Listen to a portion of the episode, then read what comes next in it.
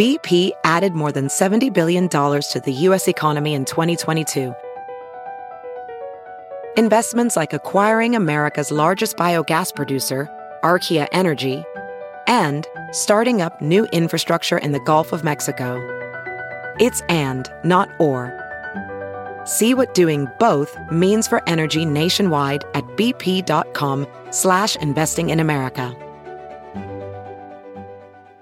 If debit is your go-to card, Discover thinks it's time you get rewarded too. So check out Discover Cashback Debit, a game-changing checking account with cash back on everyday debit card purchases. That's right, cashback isn't just for credit cards anymore. Whether it's a movie date, flea market find, or midday latte, you can start earning cash back. And did I mention there are no fees, period?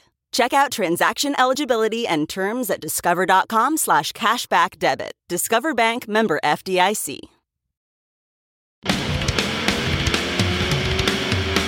Mark Strigl, John Ostronomy, the Talking Metal Podcast, coming to you from the Silver Spacecraft. I'm Bud Friendly, and now your hosts, Mark and John.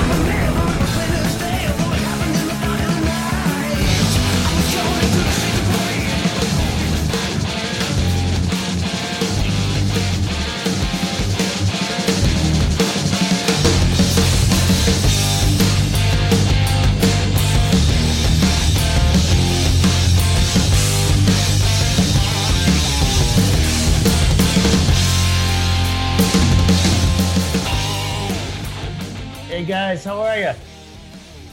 Jason. Hey man, how's it going? Hey, Good, thanks for coming Jason. Talking metal. Hey, Mark. Yeah, welcome to uh, another edition of Talking Metal. We are streaming live here on Facebook. We have some great guests tonight. We have Rob Dukes, the vocalist of Generation Kill and former vocalist of Exodus. And right now we are live with drummer extraordinaire Jason Hartless. How are you, Jason? I'm doing fantastic. Cool. Now, how do you guys know each other? John, how do you and Jason know each other? So I know Jason through Jason's dad, Jason Sr., and through the whole Ace Frehley crew and camp. And my first recollection of ever knowing of Jason was that Richie Scarlett said that he jammed with this amazing young drummer, and and it was Jason. And Jason, you've been drumming, I think, as long as you can remember. You started when you were five. Well, yeah, I mean, uh, I started playing my first gigs when I was five. Um, you know, my, my dad was a drummer, and that's how, you know, the whole Ace Frehley connection got, you know, kind of into my life is because my dad, uh, the band he was touring with, used to do tons of shows with Ace back in the early 90s. And, um, you know, my dad and Ace and Richie became, you know, like brothers. And so, you know, my whole life I've been involved in this Ace Frehley, you know, Kiss camp. So, uh, you know, by the time I was uh, you know, six months old, I would, you know, kind of sit on his lap and, you know, um, bang away on the drums. And then by the time I could walk on my own, I'd be sitting, you know, playing the kit. And, you know, uh, sooner or later, I started playing with some of my dad's friends. And then we started doing uh, like cover gigs around Detroit, where I'm uh, born and raised, and um, about the time I was five.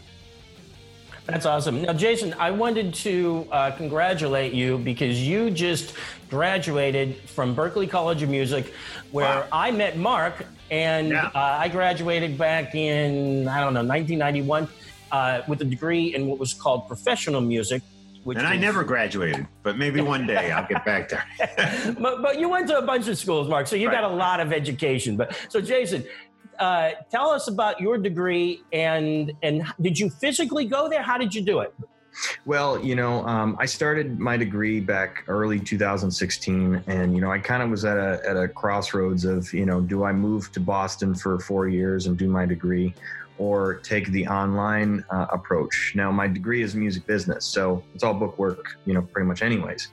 Um, luckily, I chose the online route, you know, and the main reason was is so that I can continue, you know, working my career and you know tour with any potential. But literally about a month, month and a half after I started my degree, I got the call for the Ted Nugent gig. Wow. Now, Jason, let me let me. So you've been just tell- you've been playing with Ted while you're doing your education. Yes. Wow. Okay. Yeah, and obviously we're in weird times now where people aren't uh, physically at school. But were you physically in Boston, or were you doing more online stuff with Berklee? 100% online. However, I have studied on campus, you know, for various things over the years. But uh, my degree is was was online 100%. Now, Jason, I want to ask you um, uh, about some of the Berklee stuff, but I, I just want to first let all of the viewers and what will later be listeners on the podcast version of this know that you are, and I'm not just trying to butter you up here, you are a drummer on the scale of, of like what I would say an Anton Fig, which is to me the the top of the line. You you can play rock, you can play jazz, you can play fusion, you can play anything, and you can sound authentic playing all that different stuff. And you had different teachers uh, through the years. One of them, Tommy Clufetos from Black Sabbath. You had a, a really cool teacher that um, was on your congratulatory video. Uh, that was cool. Tell us about all of that and and how did you become not just another rock drummer like i went to Berklee, but i'm not your typical Berklee musician i'm more of a straight ahead rock guy but you uh, to me can play everything and can play everything right you sound good at playing everything. Some like some jazz dudes can't play rock, some rock dudes can't play jazz. You can play it all. Now, tell me about that. Well, I, I appreciate you know those kind words, and you know the thing is, is I've always had this mentality and outlook of, of you know being a studio musician. You know, I've never ever had this aspiration or desire to be a quote unquote rock star. You know, um, yeah, I listen to rock music, but you know, I'm I listen to everything you know and in order to be successful especially in in this day and age in this industry you've got to be the guy that can just play everything you know? And plus it, it makes my job as a studio player and as a touring musician so much funner because you know i never know what style of music i'm playing. I'm always you know changing you know one day i can it's actually pretty funny. I've told the story many times in various things but i was on tour with joe lynn turner doing just a weekend uh like um uh, a Great Lakes region kind of tour, Chicago, Detroit, all that stuff. And uh, I, the last gig was in St. Louis, and I literally flew home directly from the airport and went straight into studio to do a big band Christmas album. Wow, you know, so you go, you go, from playing these Rainbow and Deep Purple songs, Cozy Powell, Bobby uh, Rondinelli, and all this stuff into Big Band Christmas album. You know, so it's it's that to me is is what makes it you know such a challenge and such a fun thing to do. But you know, my whole life I was I, I grew up in a in a household of of you know various music styles and listening, so I was always exposed to that stuff. And as I as I grew up, you know, I started working with various you know drummers and you know things like that, and it just was something that I knew that I needed to to do in order to be successful in the thing, you know, in this industry. And being a one trick pony is really useless in my opinion when right. it comes to being a studio musician. Now, now, Jason, you mentioned your dad earlier, and he was a professional musician too. Yeah, he was a, a professional drummer in Detroit. And, you know, played with various uh, various acts. Okay, so was he more rock or jazz or like you really kind of well-rounded? He was he was he was a straight ahead metal guy, you know. He was uh and he always he always says he's a he's an 80s rock drummer, you know, cuz that's right. what times were and that's what, you know, he he loved to do.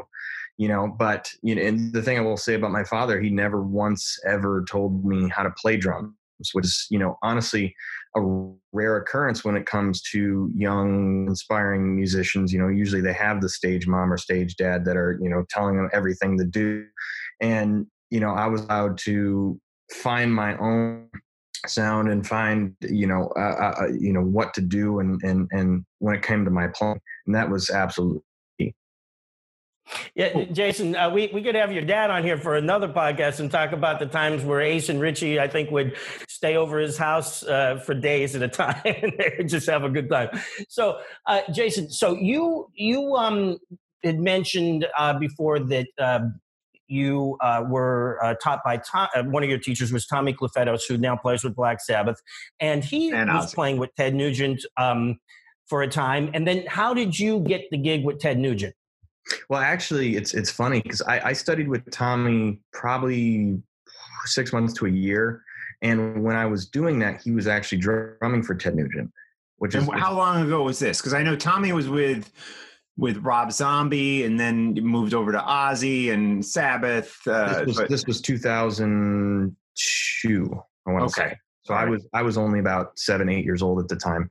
Wow. Mm. But yeah, and he had just got the Alice Cooper gig at that point as well. So okay. Um, but it was a short, short time that I studied with Tommy. But you know, Corky Laing, drummer Mountain, was my main mentor for many years, and you know, uh, guys like Todd Sucherman from Styx and Eric Singer from Kiss, and all these guys, and Anton Fig actually taught me how to chart music. You know, wow guys like guys like that have, have always you know i might not have been one-on-one lessons with them every week or you know but they've had a major mentorship influence on my career over the over the years. But um you know when I was uh, in 2000, I graduated high school in 2013, and at the same time, I started touring with a band out of Detroit called Pistol Day Parade that um, had a lot of you know regional success and um, we were just dropping the album and it was you know getting rave rave reviews. And then in the summer of 2014 um, our management label you know said all right well we're going to drop our lead single off of this album and the, the, song was called rockstar's girlfriend which had done extremely extremely well in the uh, detroit radio market. And um, you know the whole plan was is to coincide with the radio campaign. We're going to put you out with a with a major artist as you know opening act for the summer. So we ended up getting the opening slot for Ted Nugent for two and a half months. So that wow. was uh, that was kind of my introduction to those guys and that whole camp. Um, so Pistol Day Parade, we toured with them for two and a half months. The the single was climbing extremely fast. By the end of the tour, the song was number 19. With um, you know our, our promoter telling telling us it's basically going to be a guaranteed number one if you go on to another tour. So we ended up booking a, a co-headlining tour with Buckcherry at the end of 14. And um, unfortunately, we got off the road with Nugent, and you know the the uh, three of the members of the band decided that they hated touring. Oh so, no! So that was that was that was literally the end of that, and it's it's funny because it's it's almost identical to the the story of that thing you do, you know. But right. um, right uh, it's uh, it was a great great uh, situation for me because you know I, I, I met you know all the crew and and band for Nugent and you know all this uh, all the other you know people that were involved in the management and you know come late 2015 early 16 I was you know shopping around for some work and sent you know a bunch of emails out to some people in the industry one being um, Nugent's manager just saying hey if you need anybody you know, or, or hear of anybody needing a drummer for tour in the summer or whatever, let me know. And I got an email back and says, well, can you play a Ted Nugent set perfectly? Like, yeah, sure. I got a call. I got a call from Ted about two days later, and um, you know, we talked for like an hour, hour and a half on the phone about you know Detroit music and you know uh, what he wants in a drummer and, and and you know things like that. And you know, he's always had a thing for Detroit musicians. You know, Tommy Clufetos is from Detroit. I'm from Detroit, and you know, he, his band from the 70s and 80s were guys from Detroit. So it's always been that that connection of being a major factor in you know what he wants because there's a certain sound that Detroit musicians have. And, you know, you go back to the Motown and, and even in the 80s and 90s, there was a very, very prominent scene here. Unfortunately, it's no longer existent, but um, Detroit musicians have a, have a distinct sound. And, you know, he was looking for that. And, uh, you know, here I am five years later, or this would be my, my fifth tour with, uh, with Ted, but unfortunately due to the uh, pandemic, it's been moved to 2021. Oh, right on. Wow. So Anthony Esposito, uh, actually watching now on Facebook Live. Uh, he he was. I don't know if this means anything to you guys, but he said Mike the cop was telling him about you, Jason, at some point, and saying that they should look into you for Red Dragon Cartel uh, with Jakey Lee's band. And of course, Esposito's played with Ace. He's played with George Lynch and Lynch Mob. Quite a. Uh, uh, player in in the in the field. So, do, do you know Anthony? I, I, think I met him uh, when he was still playing with Ace years and years ago. But you know, and who's Mike the cop? I don't know. Who, I have no idea who that. I is. know a Jason the cop, and I was going to talk to you at the end about Jason the cop, um, who's going to send me a mask by the Kiss mask. But Anthony Esposito, hello, uh, one of my favorite bass players and favorite musicians of all time. Uh, I learned so much from Anthony uh, as a tour manager and uh, such a great guy. Um, has a great studio. He plays uh, with Jakey Lee right now and Red Dragon Cartel. And uh, I first knew about Anthony Jason. You got to check him out. Uh, since uh, he was in Lynch Mob way back when when George Lynch first left Dokken, and uh, he's a great guy. So anyway, so if, if you have if you need any more work, uh, contact. Uh, uh, Anthony about a Jakey Lee gig. so uh, yeah, those guys are all great. Now, um, Jason, I, I want to get into some of the other stuff you're doing, but first, I just want to ask you, how is it to tour with Ted? Um, I, you know what? I should have brought out my Ted Nugent inspired uh, gla- they're like wine goblets with like a, a, leopard skin, and I get he has the same exact one. So uh, my mom got these for me, not knowing that, but I, I thought they were cool because I have Sorry the to interrupt. glasses. Anthony says Mike Supa. I don't know who that is. Oh, Mike Supa, Mike Supa, yeah. You know Mike Supa, right? Yeah, I, I just through Facebook. Oh, cool. Yeah, Mike Supa. I I never refer to Mike Supa as Mike the Cop. I just always refer to him as Supa. But yes, Mike Supa is great, and uh, he's a musician too, great guitar player. Um, but yeah, so tell us about playing on tour with Ted Nugent, and you, it's just a three piece, right? You, Ted, and one other guy Wow. playing bass. Yeah, you know, it's um it's it's absolutely phenomenal, you know. And honestly, I when I when when I opened for Ted on the tour, you know, going into that I knew I wasn't really familiar with Nugent's Nugent's playing. Obviously, I knew Stranglehold, Cat Scratch Fever, all the all the hits, but I was not, you know, super familiar with it. And you know, watching him every single night open, you know, when we were I was opening for him, it just it, it blew my freaking mind of just how unbelievable of a player he is. And you know, I I com- it completely changed my mind, you know, um, outlook on on him as a musician, you know, because everybody sees, you know, this this larger than life character, but you know, when you really see this guy perform live, it's just like, holy crap, this is insane. And then, um, you know, when I started playing with him, it, it went even higher. You know, his musical IQ is through the freaking moon. And you know, a- believe it. as a as a as a drummer, you know, I'm following him. Where usually, obviously, it's usually the other way around, where everybody follows the Right. drummer. I'm following him, and it's it's it, it's taught me such a, a um, completely different side of playing, and you know the stuff that he mm-hmm. pulls out of his ass, you know, on stage and in the studio is just mind blowing. You know, and and as a person, you know, he's one of the the best people in the in the world. You know, he treats my family like his family, and you know, I, I talk to him almost every single day and you know he's just one of the one of the best guys in the world. He actually took me hunting for the first time ever in my life last fall, Nice. And uh, you know that was quite an experience. But you know I, I I couldn't ask for for a better gig and you know better um, you know person to work for. You know, I, I, I was a, a, a big fan of a record which I, I think gets overlooked, and it was uh, Little Miss Dangerous. It was in the probably like 85, 86. Mhm. And uh, man, what a great era of Nugent that I think a lot of times gets overlooked. Does he ever, you know, I know everyone wants to hear the big hits from the 70s and stuff, but does he does he ever venture back into the 80s territory uh, in the set list? Because it's been a while since I've seen Ted live. Well, last last year we rehearsed the song "Painkiller" off "Little Miss Dangerous."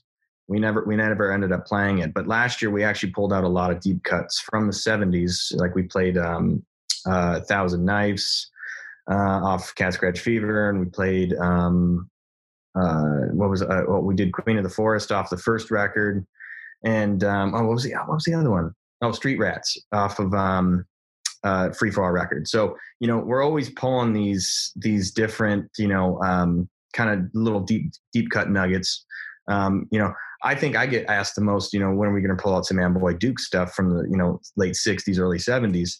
Um, we've played Journey to the Center of Mind maybe three or four times over my my course with him, but Yeah. you know he, he's just had such a you know long sustained career almost 60 years.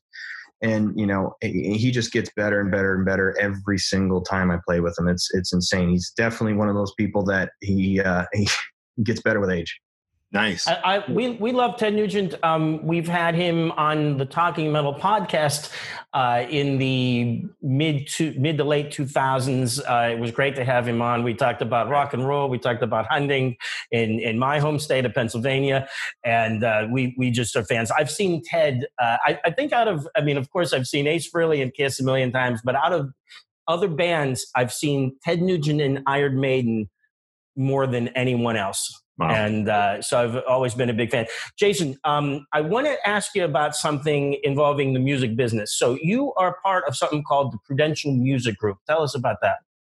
So, you know, when I started my degree at Berklee, um, you know, it's, I'm the type of guy that I hate theoretical, um, you know, work, uh, uh assignments and stuff like that. You know, I, am the type of guy that I want to work on practical stuff if I am. And um, a label in, based out of Detroit that I've done a lot of work with over the years as a session musician for them. Um, you know, they approached me and was like, you know, the label's kind of been defunct for you know a year and a half. We have you know sony orchard distribution. Do you want to take it over and become a managing partner? And you know basically on the job training because you're working on your degree as well as running a company at the same time. I was like yeah absolutely.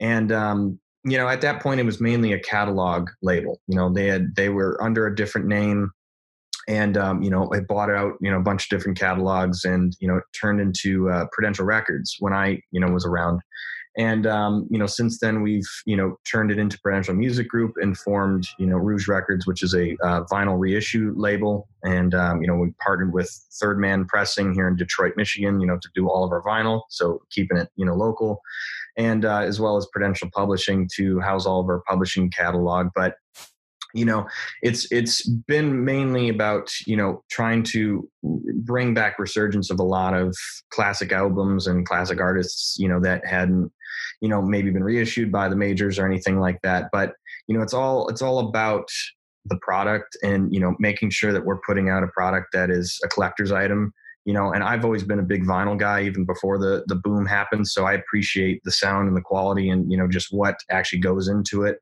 you know but you know having having the opportunity to to run a company with you know uh, major distribution through sony has has been a big big thing for me to be able to you know get again on the job training while i'm um, doing my degree. So you know now that i have my degree i'm starting my master's in music business at berklee uh, next month and you know it's just it, it, it just helps the uh, the stepping stone you know and i don't look at it as a fallback to my career but you know it's it's i'd rather be in a position to where i'm busy doing other things when i'm not on the road or in the studio you know versus Jason, it's it's really amazing. I mean, m- most of uh, at least when I was at Berklee, we always wanted to be where you are, and you're you were there while going to Berklee, playing with Ted Nugent, working with Prudential, and uh, just working with uh, you. You got to to just one of the best things that happened to me at Berklee is I got to meet other musicians and people in the industry. You are having on the job training doing that. And I want to uh, send a shout out to your drum tech, Randy Walker. It's his birthday today, correct? Yes, yes. Yeah, Randy's a great guy. I remember him from, I think I met him at BB King's when you guys played there. And uh, I worked with him in contributing to that video. One other quick thing I want to say is you're a super hockey fan. And uh, is that, that's correct, right? Oh, absolutely. Yeah, you you said your dad wanted you to be a hockey player, not a drummer, right? Well, you know, I was I was born in November, so my first Christmas, I was a month old. He got me little little skates, little gloves, and you know, at first was like, you know, he's going to be a hockey player, but you know, he soon learned really quick that I was gravitating towards the drums, and I'm a massive hockey fan, but I've never skated in my freaking life. now you you're friends with some of the Red Wings guys, right? Yeah, yeah. You know, some former Red Wings and a couple current guys. You know, uh, but one of my closest friends is Drew Miller, who's uh, re- retired from the Wings about two years ago, and like he even he even you know mentioned possibly you know playing in Red Wing alumni games is like that'd be sweet, but I can't skate because they they have celebrities you know participate and, stuff like that right. too. But I don't I think you should. To. But I don't I think you should do it for, and I'm going to tell you why. Uh, for the same reasons, uh, people are not supposed to ride motorcycles or do anything like that because you cannot accidentally get hurt on that ice and break your leg or your arm because that's your your main career as a drummer. Exactly. You, that's, don't that's do a, it. Just go and hang out with those dudes. So what, what day in uh, November are you born, Jason? Uh, the fifth. The fifth. Okay, I'm 19. Mark, when is your birthday? November 19th. Yeah. Oh, okay. So you guys are Hello, Scorpio. Yeah. J- Jason, you um, you and your dad, you guys are obviously um, familiar with Slapshot and the the Chiefs, and I wanted to tell you something. Where, where that where Slapshot was uh, done, that was my hometown of Johnstown, Pennsylvania, and in 1978, the team in Johnstown, which wasn't called the Chiefs, it was called the Jets, but some of those that's where they did it, and those guys from the Jets were in the movie as the Chiefs. And it, but in '78 they became the Johnstown Wings, which was a like an affiliate of the uh, Detroit Red Wings. And then in '79 uh, 80 season they were actually called the Johnstown Red Wings. So my hometown team was once part of the Red Wings, and then now they changed the name to the Chiefs just so they could be like the movie. But right, yeah, of course, yeah, that's awesome. And I played uh, pee wee hockey like when I was like I don't know. I don't even think I was 12. I think I was like eight or 10. And uh, so I played a couple of seasons. So, guys, we are, we are claim the fame. Guys, we are hanging with, with Jason Hartless right now, uh, a drummer, young drummer, and we have Rob Dukes coming up in just a bit. Uh, I want to ask you, Jason, what younger bands you you know you play with it's no it's it's no secret i mean ted's like you said he's an older guy he gets better with age but what younger bands have caught your your eye and ear for that matter or musicians? And, I, and they can be any any style of music from jazz rock hip hop whatever. What what musicians under the age of 30 have caught your eye and ear lately?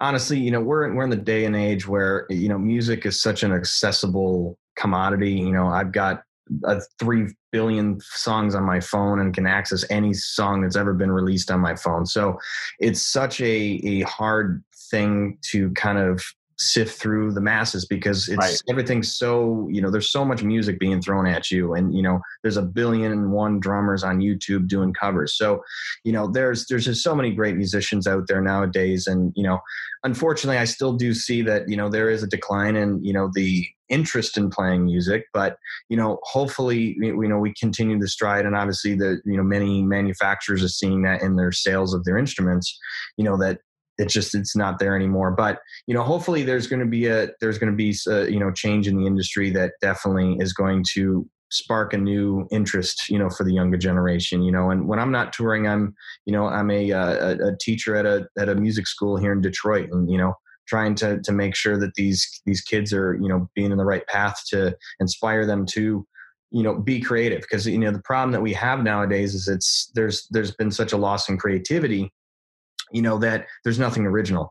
Everything everything's been done you know so there's there's nothing new that's come in, in a while that's been able to spark that interest and creativity in younger musicians yeah, it's a good point because uh, you know I've had this conversation with people. I mean, I, I there's some great bands out there. Like uh, Dirty Honey is a great band of of young guys that I love, but they're never gonna do it like Aerosmith did it, and it's partly because Aerosmith did it first. Aerosmith were you know they were one of the innovators. You know, it's the same like when you go to metal, like thrash metal, like Warbringer's a great band, but you know Overkill and Exodus, and those were the guys who who did it first. You know, so it's it's it's it's interesting to think about that. Like like is there anywhere else in the realm of rock that we can go? You know, with guitar driven music, uh, guitar, drums, and bass, that is. So, yeah, it's an interesting question. And I, I hope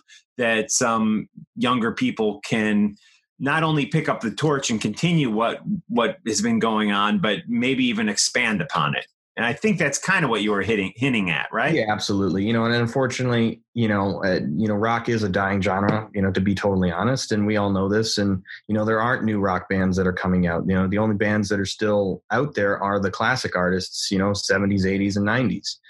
And um, you know the, the that's why for me as a studio musician you know I, I do a lot of stuff in nashville because you know the country pop and, and country market is is such a relevant thing to the younger generation these days. So you know going back to the question earlier of you know my my outlook of being that guy that can play all these genres especially nowadays is so so important because you know if you're if you're only relying on one genre and only focusing on one thing you know you're going to get lost in the rut because there's a billion other musicians that are just as good as you worse than you or better than you that are all pining for the same gig.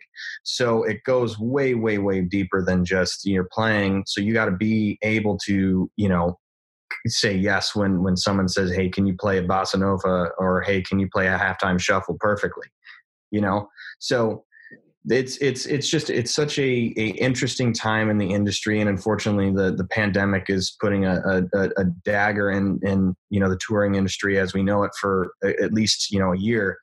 So you know we're definitely going to see a, a different uh, kind of landscape i think once we get out of this thing. But you know it's great it's, it's something that. i've thought about. It's like who survives this you know year break? And and when we come back are, are we going to see new seeds start to take take form. Uh, you know, it's like uh, the asteroid wiping out the dinosaurs. Yeah, I don't, I don't know. Maybe it's not. I, I don't know, but it could be. You know, well, so the amount of the amount of creativity that that I'm seeing on you know social media by you know people doing these quarantine videos. Like I've done a you know a bunch of them oh. with various musicians and stuff, and you know things like that really really help keep music you know real music alive. Not not just you know programmed uh, you know drum loops and and sequence stuff and which is all great you know because it's it's you know very popular but in terms of the the craft and the art of you know playing music with humans right and not not playing to a backing track or something is still you know really really like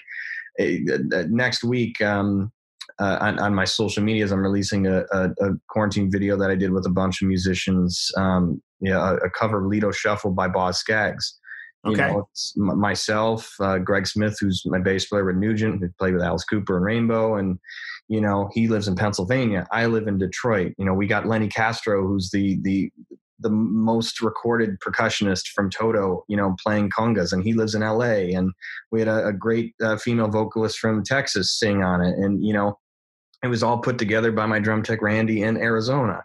So you know these type of things are just absolutely phenomenal right now and you know and just a crucial part of you know kind of accepting this change in the industry right now Right Absolutely, on. Jason. Speaking of your your social media, um, everybody should check out uh, yours because uh, I want you to tell people how to find you. But I want to tell you that I love that E minor shuffle, that David Paich from Toto track.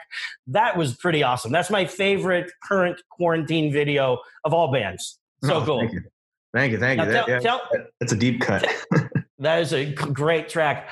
Now, tell everybody how to find those quarantine videos on Facebook and the best place to find you online and on social media. Well, you know, I always I always joke because I'm the most easily found person in the world because you know, uh, not too many people have the name Jason Hartless. I just so happen two of them live in the same house, one being right. my father. And, um, you know, so, you know, Jason Hartless on all Facebook, Instagram, YouTube, all that crap, you can find me so easily.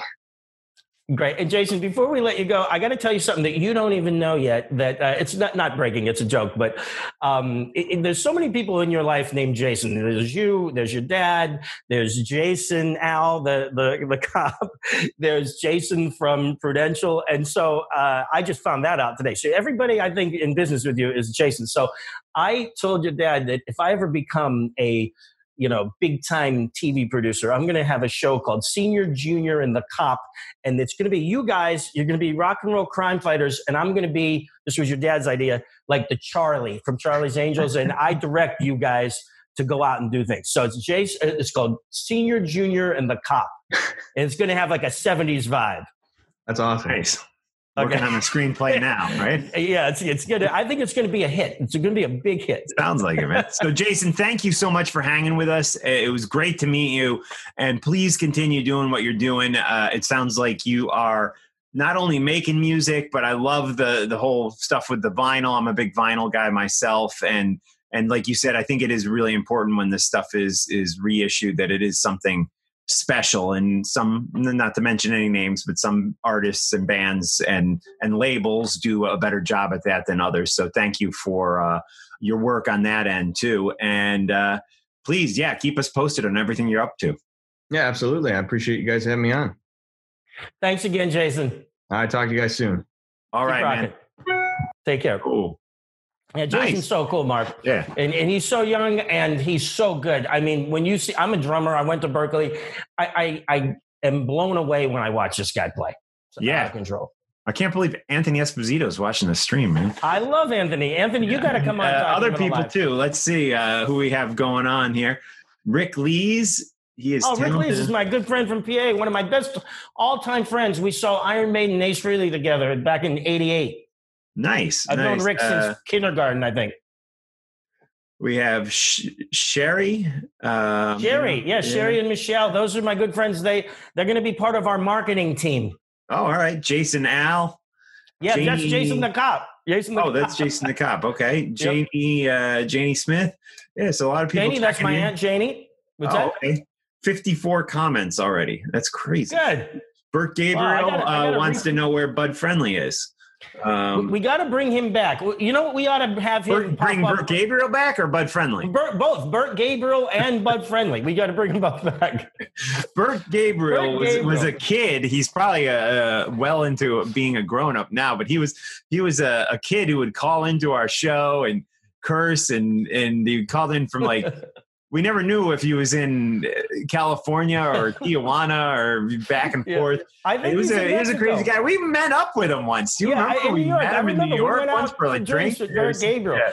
Bert Gabriel, his his name on Facebook is Gabriel Ray Noriega, and you know what's really funny? He was posting some funny stuff on one of the early episodes, and it said like. We had that. Uh, he was making. He was posting some funny stuff, and my mom thought that Bert Gabriel, or it said Gabriel, so she thought it was a girl named Gabrielle, and she was like, Right. "Oh, who's that girl, Gabrielle?" And I go, Right. "I think you mean Bert Gabriel," and he was just kidding about the secret relationship. Yeah, So that was that funny. that was. I mean, we've been doing this so long, John. I mean, I was thinking earlier today about like Z Man. We had the Talking Metal forums and like Z Yeah, Man and yeah. John Ex, uh, Exciter, John Cosimo. Exciter. Remember he like he Yeah. like Yeah, he like uh, came up. I think he was on the the Fuse show, the pilot, and yeah. he came to New York. in. He, he was like he mailed me like a bottle of like Southern Comfort or something. I can't even remember. Jim we Beam, maybe it was. flying to, to hang with us. To I haven't heard from Exciter, John Casimano. Oh, in we got to figure out how years, he's doing. man. But it's We- nice to hear from Bert Gabriel, some of the old Yeah, I love crew. Bert Gabriel. And what I said to you earlier today in a text is is absolutely uh, true. Maybe it was yesterday that um, I I feel like you know it's no secret that the podcast you haven't been quite as involved with it as you used to, and Correct. this.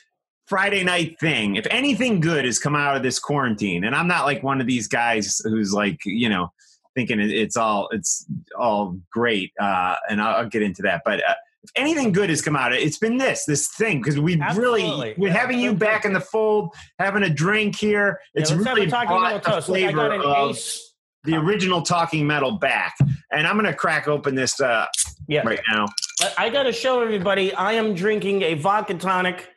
Uh, and of course, I'm drinking Dash vodka, my Dash favorite brand of vodka from Texas. Ask for this wherever you can find vodka because it's great.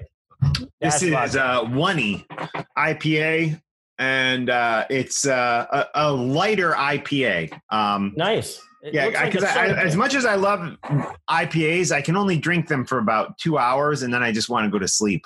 Or I get real cranky and start yelling at, at people. So, which has, beer, is, is, is only three people because I'm in. We're in the quarantine with with Emily Right. uh, Harrison you and two Grant. Uh, yeah. So, but yeah, I- I- you know, I- it's like uh, I was like, oh, go ahead, go ahead. No, I got to tell you a story. I got to I got to say thanks to Hank and Rennie Reeves, my cousins, for the Dash vodka.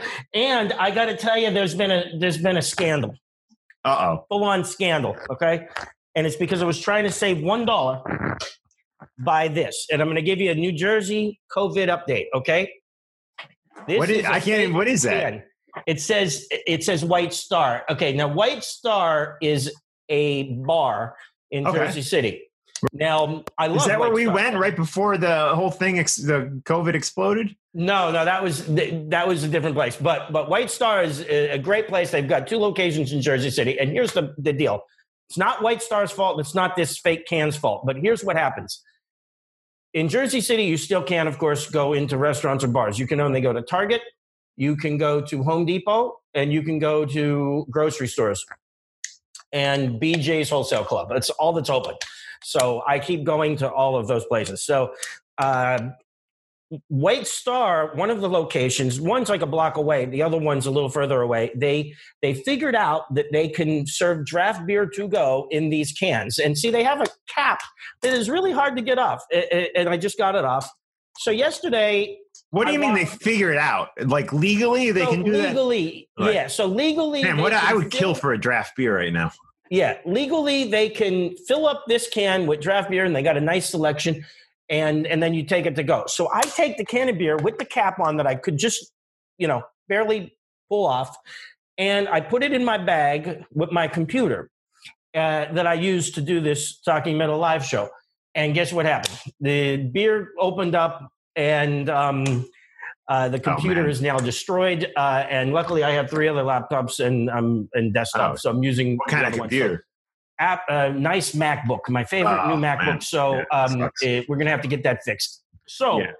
now what I'm gonna do is I'm gonna drink beer out of this beer stein that I got from Oh, wow. Mike Lincoln. Now let me tell you this: Kiss fans will recognize what this is. This is a beer stein from Germany that Mike Lincoln's aunt Pat. Okay, uh, no one knows who Mike Lincoln is, though. So explain who Mike okay, Lincoln Mike is. Lincoln. Mike Lincoln is the drummer of Like It, and he's also and Like It is drummer of- John's band. Just Yes, my Yeah. band like it.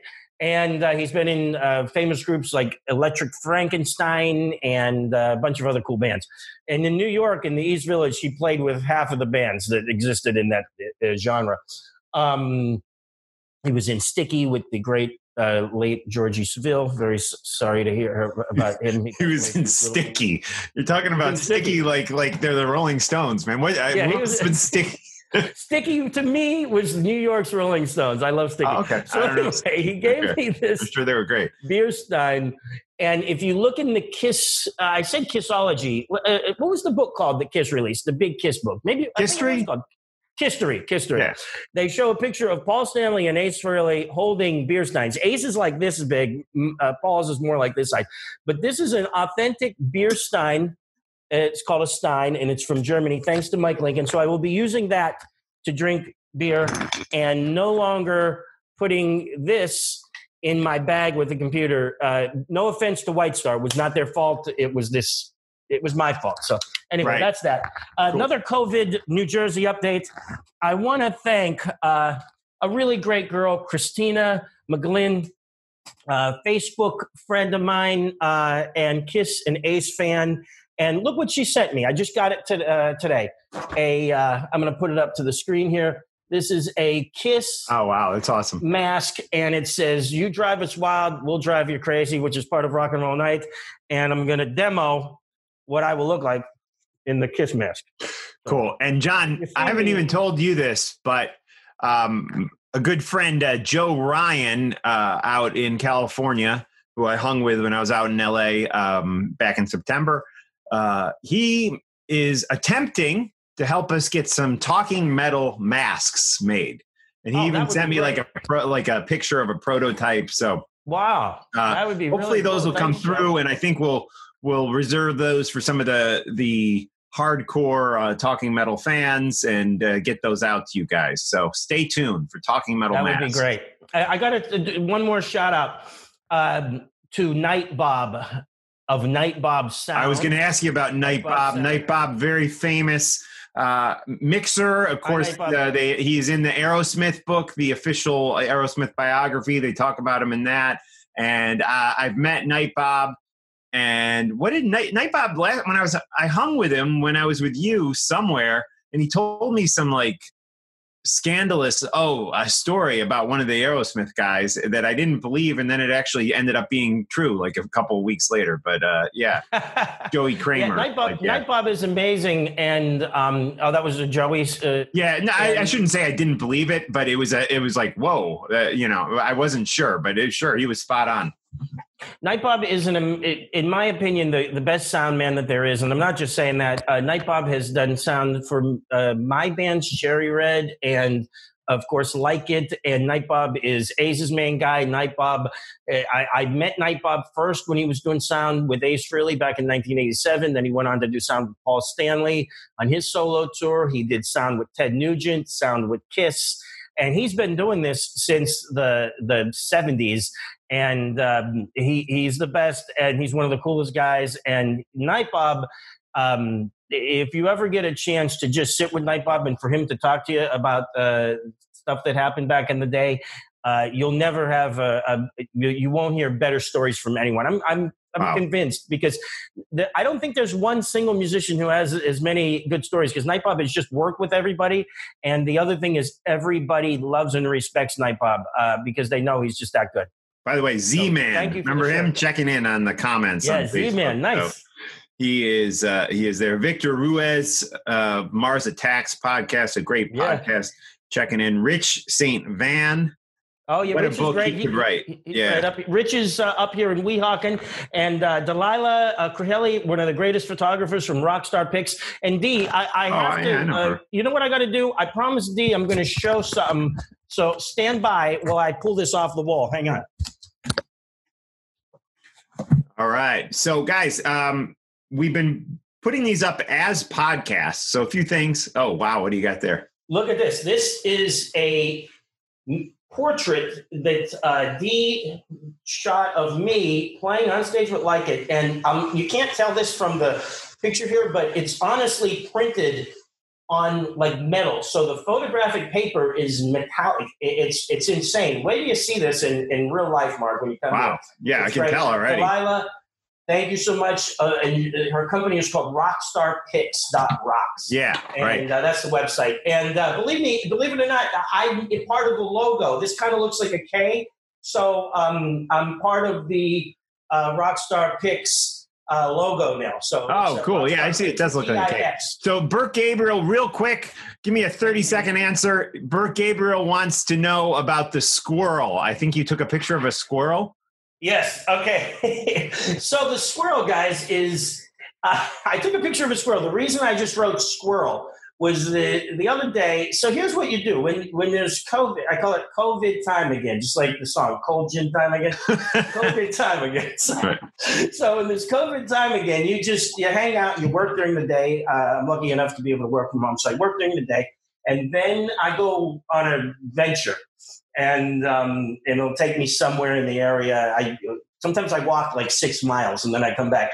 And on one of my walks, I, I took pictures of ducks and uh, and geese, and there was a big online thing about me not knowing uh, the difference between a duck and a goose um, uh, or a male and female mallard duck, which now I do, thanks to everybody. I'm from the country, so I should know that stuff. However, I did not. Um, but so I posted the, the picture of the ducks, and then it said I saw some squirrels, and then Right. there was a there was a moment online where people thought that I thought the ducks were squirrels.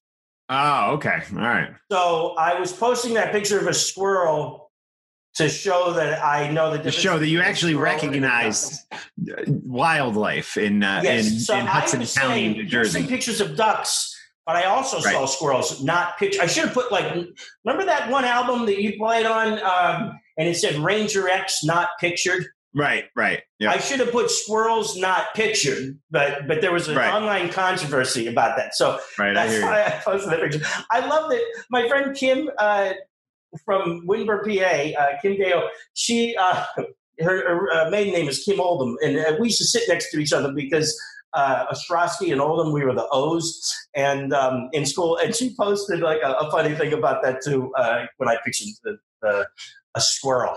So we got we got like 12 minutes in theory if he doesn't join early until Rob Dukes, uh, former Exodus vocalist, joins us.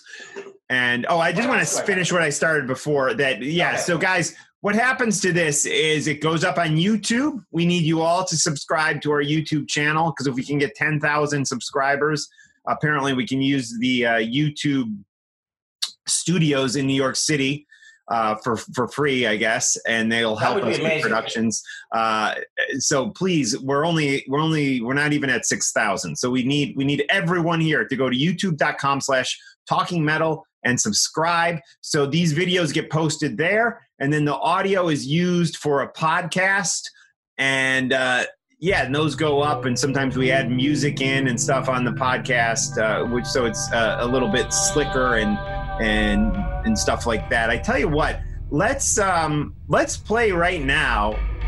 Little Miss Dangerous by Ted Nugent on the podcast version. Is that all right, John? That sounds great. Right here is Little Miss Dangerous by Ted Nugent.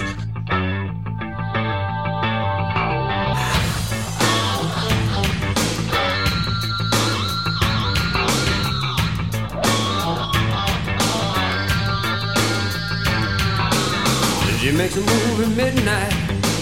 She got the magic touch. That little girl is dangerous, just a bit too much.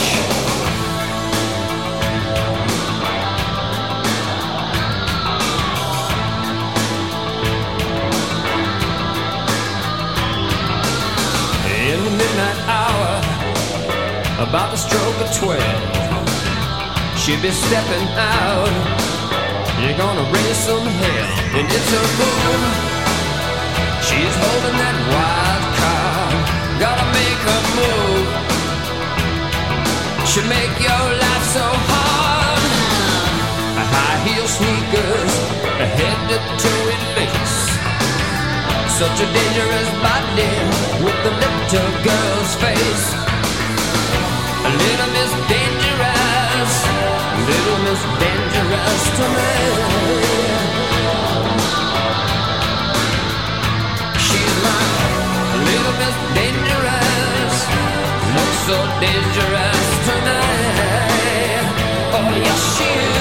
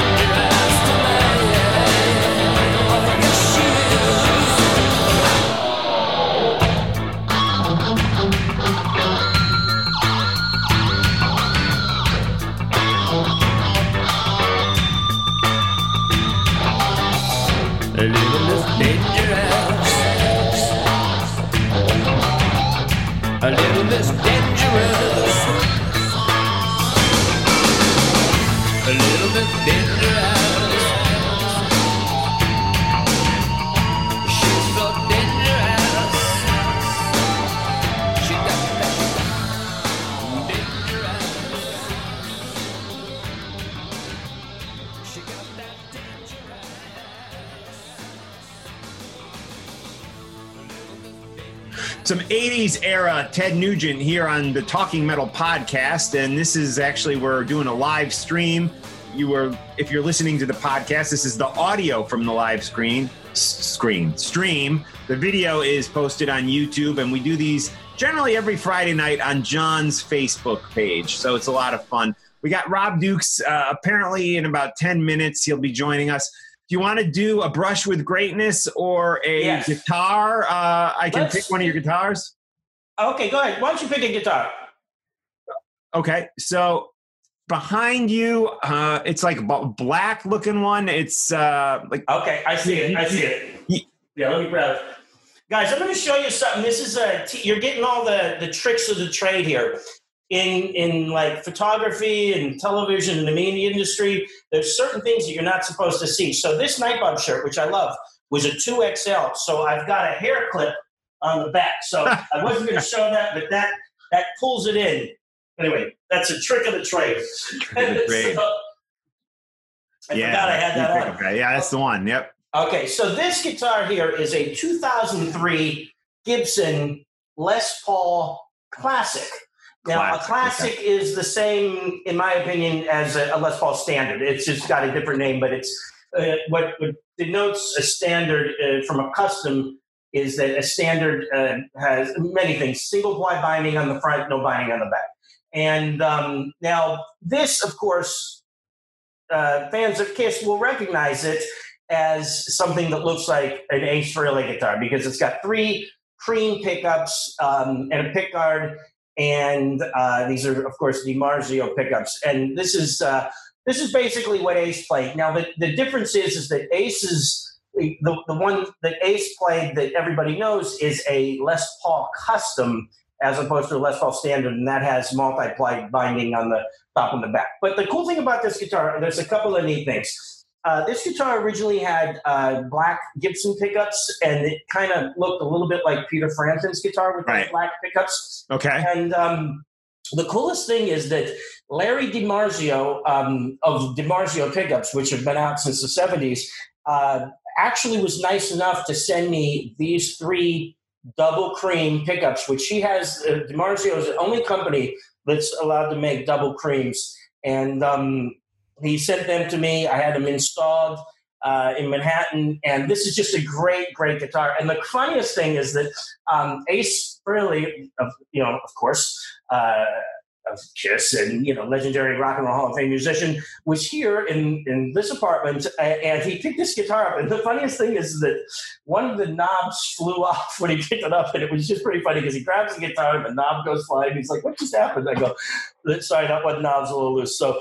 Uh, this guitar has been played by Ace, and I honestly have to say that I think seeing this guitar again uh, inspired Ace to dig out his uh, uh, black or what they call ebony Les Paul customs and start playing them again. And he did that. Uh, you could see him on the Spaceman record uh, cover with uh, his black, one of his old black ones, and uh, he used it live uh, around that time. So. Um, Ace inspired me, and then I re-inspired Ace, I believe. And the, the other historic thing is that if you if you look up online, uh, Pete Townshend and the Hard Rock Cafe, the v- second guitar ever given to the Hard Rock Cafe was a Les Paul Standard with three cream pickups. And Wow, the story cool. behind that is that um, Eric Clapton gave the the first guitar to the Hard Rock Cafe, and when Pete Townshend heard about that, he goes, "If if if you put up an Eric Clapton guitar, I'm going to send you a guitar so you can put mine up because I'm just as good as that, or my guitar is just as cool." So Was that the second- Hard Rock in London? Yeah, the Hard Rock in London. Yeah, because I know I know Clapton was a big fan of the Hard Rock in London. I don't even know if he was an investor or what, but he um he he like even like tweaked their menu and stuff. And and I know he yeah he was a I, I think he he may reside in Los Angeles now, but I know Clapton when when he when he was in London, this is like back in the '80s that that he was a, a big fan of the Hard Rock Cafe when it was still kind of underground, you know, before it went all corporate. I don't even know when it started in London. It could have been the '70s for all I know. Yeah, I, sure. I, I have to. I'd have to look it up, but yeah, it's. I've always been a fan of Hard Rock Cafes, which is why my apartment looks like it looks because I've got like the frame stuff and the guitars on the walls. Yeah, well, I, I was too. And we used to go to the one uh, when I, I, you know, everyone thinks I'm a Jersey guy, which I kind of am, but but I, I actually went to high school in the Midwest. I went to junior high in, in Wisconsin and uh, high school in uh, the Chicago suburbs, and we used to go to Chicago to the when the Hard Rock opened there, and that was a big deal because I believe it was the only the third Hard Rock. I think it was like New York, L.A., Chicago Wow. at that time. Uh, and I remember being just in awe because they had Warren DeMartini's uh, snake skin. I guess Oh, it was a. Charvel. I guess it was a Charvel, Charvel, yeah, hanging on the wall there. Uh, yeah, Warren Warren DeMartini, one of my favorite players actually, and, and kind of unlike a George Lynch, who I'd kind of put in that same category. Like Warren, he's he's just kind of absent. You know, they did that Ratt reunion with him a few years back, and that didn't that was kind of ill fated. But it's like he seems to me like he he could s- still be out there. Like some people say, George Lynch goes overboard because he's got fifty projects going on at once. You know, But I, I would love to see Warren doing some some projects with some different guys, mix it up, you know, do it. Yeah, but I don't know. He's doing stuff too. yeah. Up oh, here we go. Hey, we got Rob Dukes. Rob Dukes checking in, Rob, ladies and gentlemen. Rob Dukes from uh, Generation Kill, of course, Exodus, smoking a cigar. Rob, can you hear us? All right. Rob, can you hear us? Can you hear us, Rob? Rob, oh, He's he's connecting connecting his his audio audio. Okay, that'll help.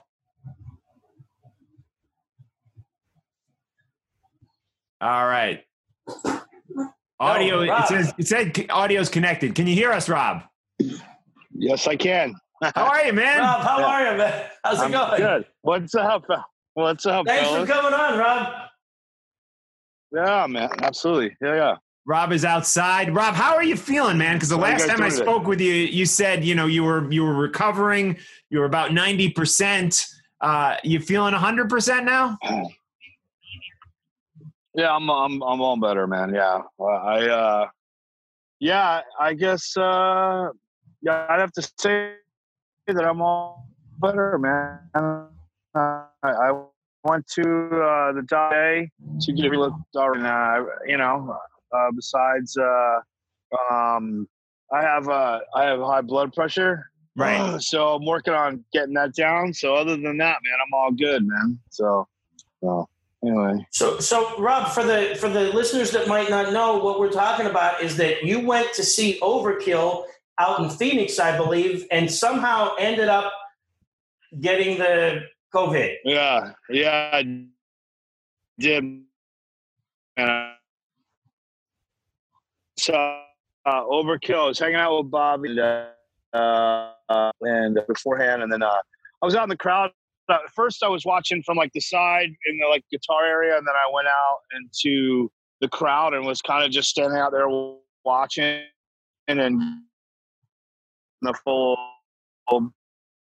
full deal. You know what I mean? And then uh, night and uh, Wednesday, I started out feeling good. Wednesday, I didn't feel good, and then Thursday, I actually left work early, um, like halfway through the day, and just like went home. and was like, "Fuck, man, I feel like I got the flu." Now this was March third, so there wasn't really there was talk about it, but it wasn't like the the way it's overtaking the news now.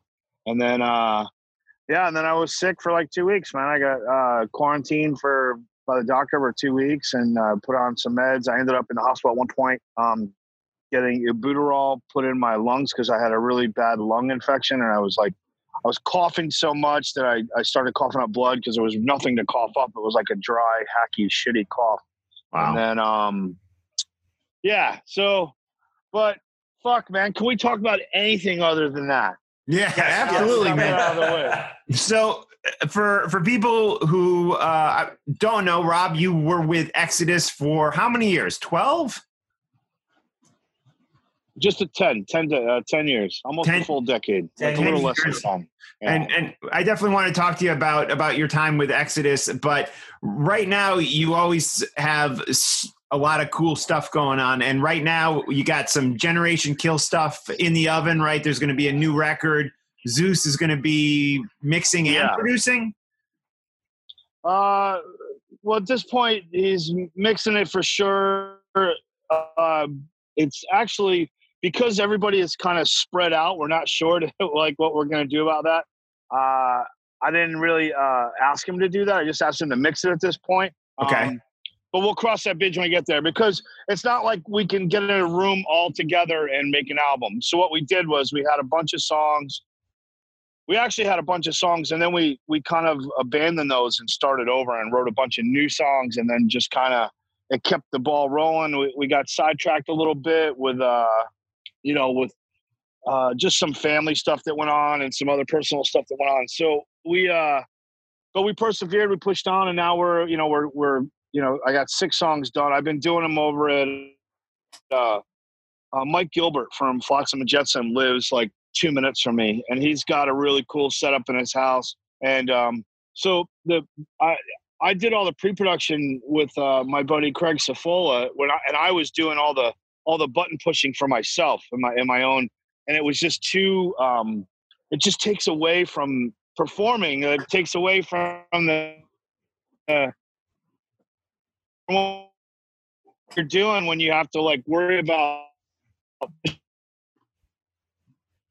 I, you're cutting in and out a little bit. You know, I mean, so uh, actually vocals, and so I've been flying them back and forth. Well, so I've been flying them back and forth, and um, you know, we're getting them done, man. We're getting the record done. It sounds fucking amazing, man. It's like we took, uh, we're all gonna die, and we said, okay, we're gonna up the game a little bit. So we did. All That's right. what we're doing. And there's a new bass player with you guys now. Uh, guitar player, uh, his brother Max is playing bass for us now. Yeah. Okay, cool, cool.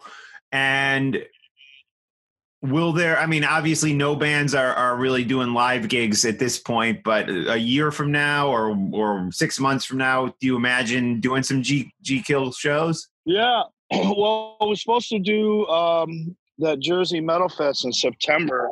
It was in June, but they relocated it to September. It's right there in Jersey. It's by you guys. So, Okay. um, Oh, cool. and we were, I forget, it's at like some, uh, it's either in Jersey City or Newark. I don't remember which Wow, one. that that'd be great. So, is it definitely going to happen, Rob? Yeah. Well, they said it was uh, going to be. They moved it to September. I, I forget the date. Um, I should know that, but I, I I haven't been paying attention. So he Right. just said that. Oh, you know, but you'll see plenty of posts and all that. And uh, you know, I was going to invite you guys. I was actually going to ask you guys to come, fucking like uh, like uh, announce bands and come hang out and do interviews with people and like you We'd know, love to. you know, get, yeah. And then uh, Yeah, it'd be great. We'd definitely do that Yeah. for sure. Yeah. Thanks, Rob. Cool. That'd be Yeah, great. and hopefully it happens. I mean, I, I, I don't, I don't know if, uh, like, we don't know like exactly what's going to ha- happen. Uh, like, you know, who knows what the fuck's going to happen by September? But that's the plan. You know Right. what I mean? So Cool. Right. Right. Now, Rob, you're originally from uh, this area, and and we uh, were lucky enough to jam with you um, at Dingbatz in Clifton uh, when we did our streaming metal show. And what made you decide to want to uh, leave the New York area? Um. So I have another pa- my other passion is is uh, building cars, and the the problem with the cars that were I was coming across on the East Coast, uh, vintage older cars, of course, um, they were just too rotted and rusty, and just too much work. And I had come out here a few times. I like the area, I like the weather, and um, the cars have no rust, so that's Wow. what I followed to go do. You know, so I kind of was like, oh, I want to build cars when I when I'm not on the road, and then it just so happened that I ended up doing it full time. But um, I'm glad I made the move because I, I, you know, if I was in New York, I'd just be working on Honda Civics and shit. You know what I mean? I'd just be a regular mechanic. But here, uh, Yeah. but here I work on uh, custom. I work at a custom, you know, VW shop called Doug's Bugs in Mesa, Arizona. And we are the premier shop in Arizona for for vintage air cooled Volkswagens you know, we do everything from buses and bugs and off-road stuff. We do some really high-end off-road cars and some really high-end street cars, and we do everything in-house, man. From motors, trannies, paint, all of it, man. We build. I've restored, you know, in the last, you know, couple years, I've restored five or six cars that are full frame-off restorations. Like, uh, you know, everything is is is done, and it's they're they came out beautiful and they're awesome. And I've been doing a Corvette for myself. I wanted a I found like a a C3 Corvette. It's like the Stingray from the 70s. It's a 76. Wow. Nice. It's a, a flat flat back window, and I so I've been doing that for myself. I you know rebuilt everything, and I'm right now I'm getting it painted, and and and then I throw the interior in it, and then I start driving. What, what it year did they So, stop making Sting Corvette Stingrays? In the 70s, right? No, no, no. They they went from 68 to eighty two. Eighty two. uh, that okay. was the last year of of yeah, so 82. So they went away, and then they changed the design, and it became the C4, which was uh, a different car. Man, it was they're they're not really coveted. But then they changed it, and made the C5, and then they made the C6, which is really a, a really nice car. And that's probably my next purchase because, um, you know, having an LS in a in a car, an LS motor, it's it's uh, fuel injected. You can you can get like a thousand horsepower out of it with, with for really like a couple grand. Where 350, I had to dump a shit ton of money in it to get you know 500 horsepower. So right on. Well, I, I love anyway. I, I love vets. Um, my uncle Jim has a '65 uh, convertible uh, that um, I, it's blue. It's like a light metallic blue. I can't remember what there's. Uh, the, the there was an actual name, specific name that I can't think of for that paint job. Right. But uh, he had that guitar, which is great. And my parents had what I would call a muscle car back in the day, and it was a '69 Chevelle Malibu, not an SS, but it was still cool. Right on. So, Rob, you got the the car stuff, you got the, the Generation Kill stuff, but you also uh, have Dukes. You put out a, I guess it was what two years ago, some some great solo material. Any other solo material you're working on right now? I'm working on it, man. I got like a few more songs I got to do to just to release the album. I'm just gonna give it away for free and just, you know, whatever. Uh, I'm just got to finish it up. You know, I I uh, I had some like personal stuff go on, so I had to like I stepped away from everything for a while. I started doing uh, I started doing stand up comedy to kind of try to deal with the personal stuff going on in my life, and uh, so I kind of stepped away from the music for a, you know a few months, and um, and started doing stand up. Man, there's a bunch Right. of That's pretty clubs wild. here, and uh, so I just would go to uh, clubs and just I would just do stand up and fucking talk about what was talk about what was going on in my life. It was fucking crazy. It was I I just uh, you know I have a ton of of com- comedian friends. You know what I mean? I have uh, you know just a bunch of people and and uh, I got inspired by them and I got kind of forced into it by Bobby Kelly. So he kind of forced me to you should do it. You should do it. So I was like, all right, cool. So here I am doing it. Um, I haven't I haven't I haven't done it in a couple months because everything's closed, but Right. I've been writing stuff down. But anyway, so I'm right now and kind of we we got six songs completely done. We're working on two more. It's going to be an eight song record, and then I have a couple more songs to do with the Duke stuff, and then uh, um, you know, hopefully, kind of you know writes itself, and then we're able to go out because I, I feel horrible for so many people. I feel I feel horrible for the tech guys and the crew guys because you know I knew a lot of them how they lived, and they weren't they weren't expecting this. You know what I mean? And it just Right. it's heartbreaking to think about people that weren't ready for this or or people that were you know people that were trying to to to recover maybe from something that was happening bad already before this and they were like on the cusp of fucking getting their shit together and then all of a sudden boom they're fucking thrown back in the in the fucking lion's den of fucking madness and you know so uh been reading a lot of I watched The Mandalorian four times. Oh, you're up to four now. Wow. I don't know. I, yeah, I watched it four times. I I love that Bill Burr was in it and Michael uh, and Brian Posehn was in it. Man, I was like, Yeah, that's I right. like yeah. Brian Posehn. a lot of cool was in it. people, you know. Yeah. So He's great. with, with the with the comedy stuff, when when when you started doing it, did you go back and study some of the great comics, or did you just kind of go for it? I so like you know they tell you should you know like practice and write stuff down and uh and uh, so I wouldn't I didn't do any of that. I just kind of walked up. So I, I had a whole plan of what I was gonna say. I had this I had this story that happened to me on tour. And I was gonna that was what I was gonna do. I'm gonna tell this story. It's like five minutes. I have five minutes on stage. And the guy that went ahead of me kind of threw me off because he said something funny and then I, I when i walked on stage i commented on what he had talked about and it made everybody laugh because it was it was kind of funny and then um and then i it through i didn't tell my i just ended up just telling talking about my day and like what i was Right. going through and it just ended up and it ended up being funny you know i mean So it's kind of therapy for you too. it was total therapy man Yeah. it was total fucking therapy And I mean that's that's amazing too because you're going through some stuff that's some real shit, you know, but you're able to take it out in public, release it, and have people laugh at it. You know, I I, I can see how that would be rewarding. it actually uh, to be able to laugh at myself about it like it was just uh, you know you hold on to these these these think are so important and then uh you you something else bad happens and then the other things you're like oh what was i whining about that for because this is way worse you know so um, that's kind of how that's kind of what happened. And and uh, you know, I mean, I've been, I've, dude, I've been reading a lot. I've been, I'm gonna read this. I read this book, man. It has blown my mind. Uh, I'm gonna suggest it to everyone watching. It's called uh, Charles Manson and the CIA and the Secret History of the '60s by this guy Tom Wow. O'Neill, and it is by far it is it is the best book I've ever read. It is, it is I've I, I've it, it is mind blowing how fucking crazy the 60s uh, the, the starting in the 50s led up to to this era in the 60s that was uh, just filled with turmoil and, and and craziness and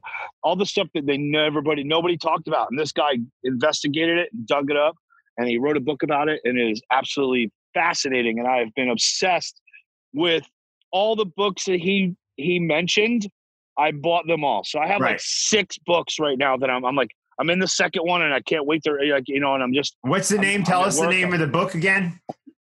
It's called uh it's called charles manson and the cia and the secret history of the New- of the 60s Wow, And okay. it's by by it's by tom o'neill um great book heard about it on rogan's podcast and was just interested in what the guy said and then next thing you know man i started reading the book and it's so much more in depth than than the podcast was and then I actually wrote the guy and told him what a fucking amazing book was, and he, he wrote me back. It was like, yeah, I made my day, man. I fucking, you know. So anyway, man, it's just uh, I've been reading a lot.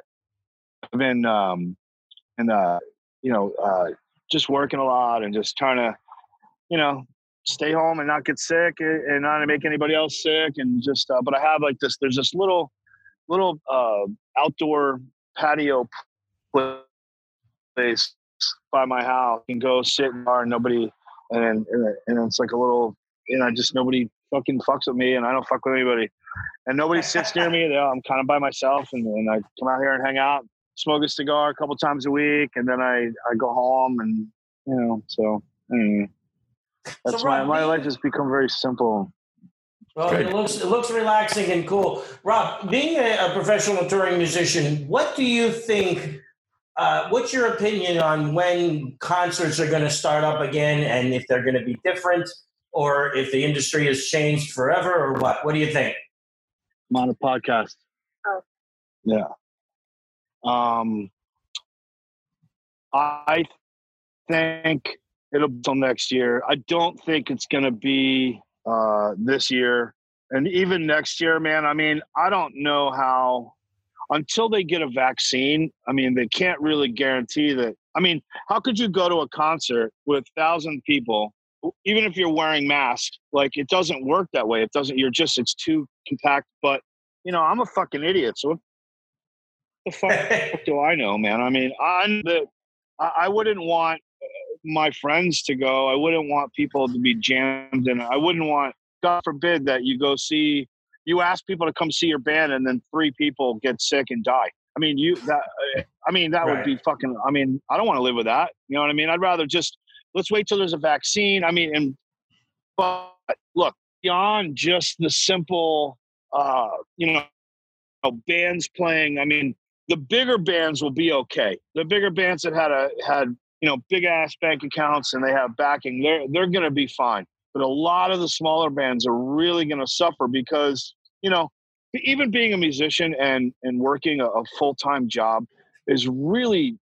I mean, look, I'm not trying to make excuses, but there was something to be said for when I when I was in Exodus. I only did Exodus. I focused on that constantly. I I I perfected my craft. I got better and better. I joined other projects to kind of keep my my uh, my my keep it up when I was you know when I was going through uh, a little had a month off or whatever. I'd find some. That's how Generation Kill started. I had like a two month layover in New York, like, together with some friends, and said, "Hey man, let's fucking jam." And I jammed with you guys, and I jammed with plenty of people. I, I would just play music with people just to keep it rolling. But you know, during that time, my I, I think I in ten years I I did the the ten thousand hours, the, the the crafting of my of of what I was doing. But now that I have a regular job that's you know fifty hours, you know, uh, I I come home at night and I I shower, I eat, uh, you know, I, I I take care of my pets, and then uh, and then you know, then I'm supposed to sit and write. You know what I mean? And I can't like force inspiration. And it doesn't really just happen that way. You guys, you, you guys are both players. You know, but sometimes, Right. man, you'd be, you know, a lot. A lot of my best work used to come at two, three in the morning when I'd be up and I'd I'd wind down and everything would shut off and uh, you know my, uh, my my ex-wife would go to bed and I would just have the house to myself and I put on headphones and I and then I would start creating and I would start and it would go till you know sometimes six seven in the morning and then I'd go to bed and sleep out wait till noon and then go me you know I mean it was just a different lifestyle and for Right. the younger bands that have to go and do they're gonna have to go find jobs now to to to to uh to feed themselves and to house themselves and to but in you know when you when you got a ton of stress on you to to do that man it really fucking is it's got to be difficult to i find it difficult to, to It drains your creativity. you know? Right, right, Yeah. for sure. absolutely man you know and that's why it's like a starving artist there's something to that you know what i mean there's something to when you're starving or when you're hungry that you you you work so fucking hard at it because you're not doing anything else you're not thinking about uh, fucking payroll or whatever the fuck you do for work you know what i mean or you just you're focused on that Uh, So, so Rob, well, he froze. i remember my friend Oh, asked me really fucking good and he, and he, Oh, you froze he up uh, for real minute. quick Go ahead. Uh, my Go ahead, friend was my friend was a my, my friend was a painter, and, and he said to me, he said, "Hey man, do you think I should go to school to like be a teacher for painting?" And I go, "Dude, the moment you do that, you are no longer a working painter artist. You're just now you're a teacher." And he called me like ten years later, and he went, "Dude, you're right. I should have never fucking got a teaching degree." I'm like, "Ah, I told you, man." Hey, Rob, I wanted to ask you. You know, when you But he's never lived in his car. wow, there, right. when when you when you were with Exodus, you obviously there was many big festivals with with super famous bands, and and you mingled with with a lot of real high profile uh, people. Who did you meet that really like kind of shook you? Like, I can't believe I just met fill in the blank. Was there anybody that really took you aback as far as their level of, let's say, greatness or your admiration for them? Mike Patton, Mike Patton. All right. Go for faith Mike and more. Patton, Mike, Mike Patton was he, he was uh he was awesome, man. I mean, he was he was super nice to me. You know what I mean? He he uh you know we got introduced uh by a mutual friend, and um and uh was funny was Danny DeVito was staying there too. It was kind of cool, and I, I I met Danny DeVito, and then so we were all talking, and and it was just uh it was cool, man.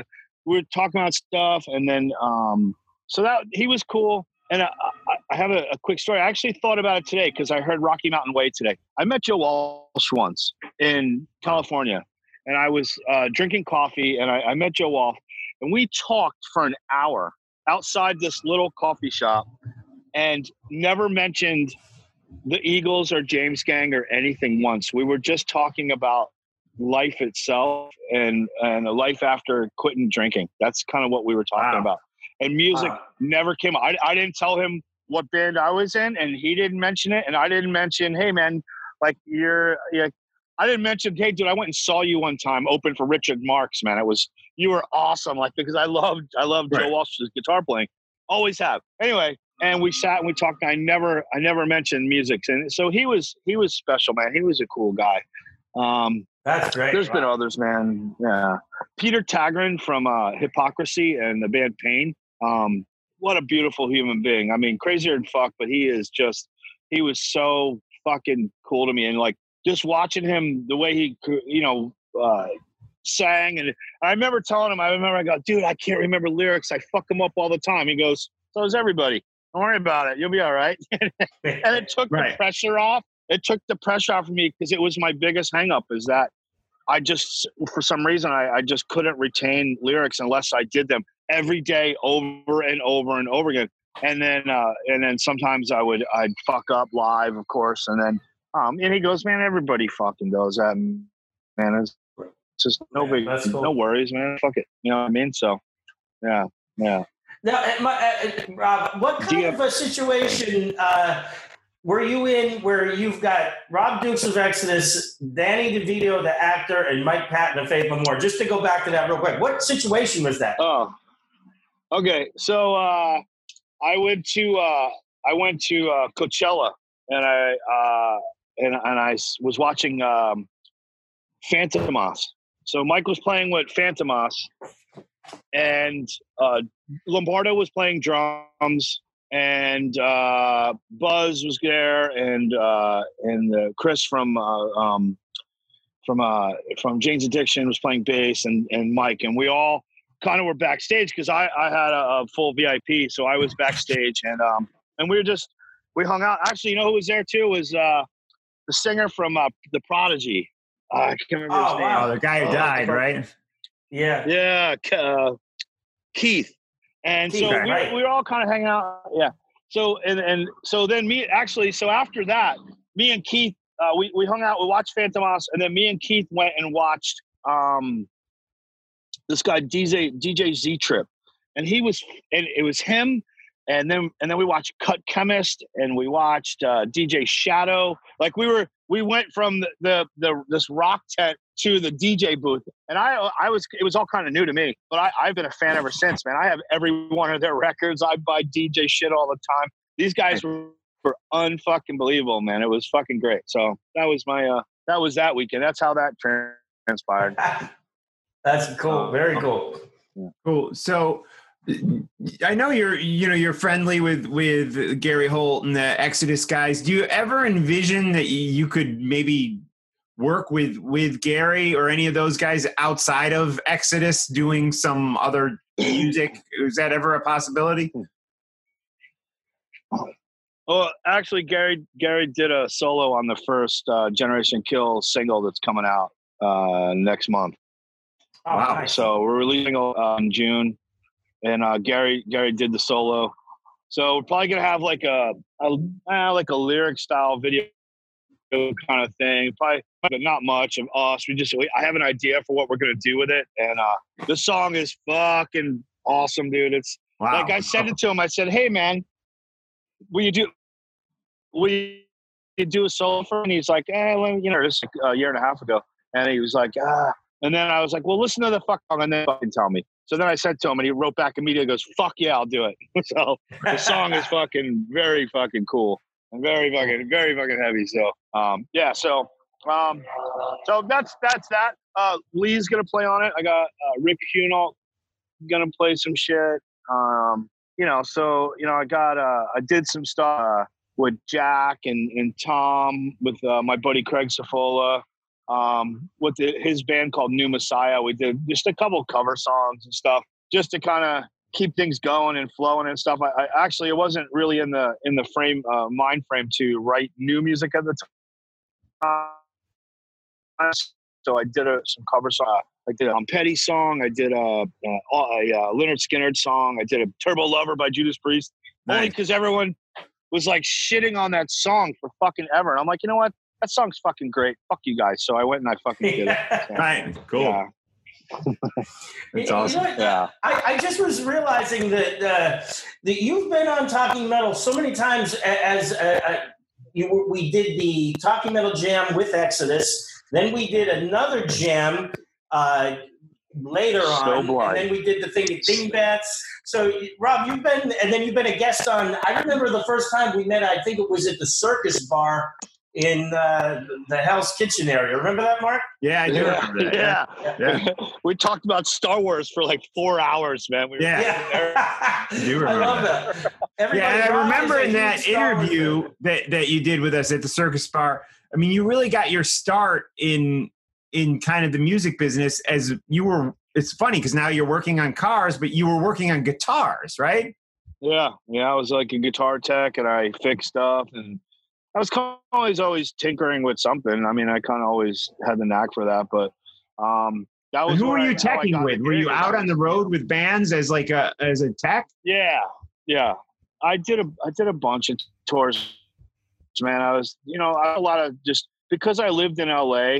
Um, I had access to like four different clubs, so you could actually work multiple clubs in a single night for like 150 bucks. So I could make like 400 bucks in a night and like four or five nights a week, and that's what I was doing. I was working at um, the Key Club, the El Rey, and uh, and a couple other clubs, and then I would like so I'd lo- unload bands there, and then drive over to the other one, unload bands there, and this kind of made it a. We I worked with the same group group of people, and we were all kind of we we had we had worked. Uh, a couple of festivals together and we did a, a warp tour and stuff like that so it was it was like you know back then man it was you know the early 2000s it was it was a good way to make money i mean i was living in la i had a really awesome apartment and i was making you know i was making fucking killer money and just fucking hanging out fun just checking for all sorts of different people and uh and then and then i went on tour with Satyricon. i went on tour with uh with uh uh, Terry, and then I did, and then I, I got the Exodus gig because somebody got fired on the first night. Um, and uh, somebody called me and said, "Hey, man, Exodus and Megadeth need a tech right now. Uh, where are you?" And I was like, "I'm just finishing up a, a gig. I can go home and grab some clothes." And they're like, "All right, you know, okay, cool. You got grab your passport because you're going to Canada." I was like, "All right." And I fucking Wow.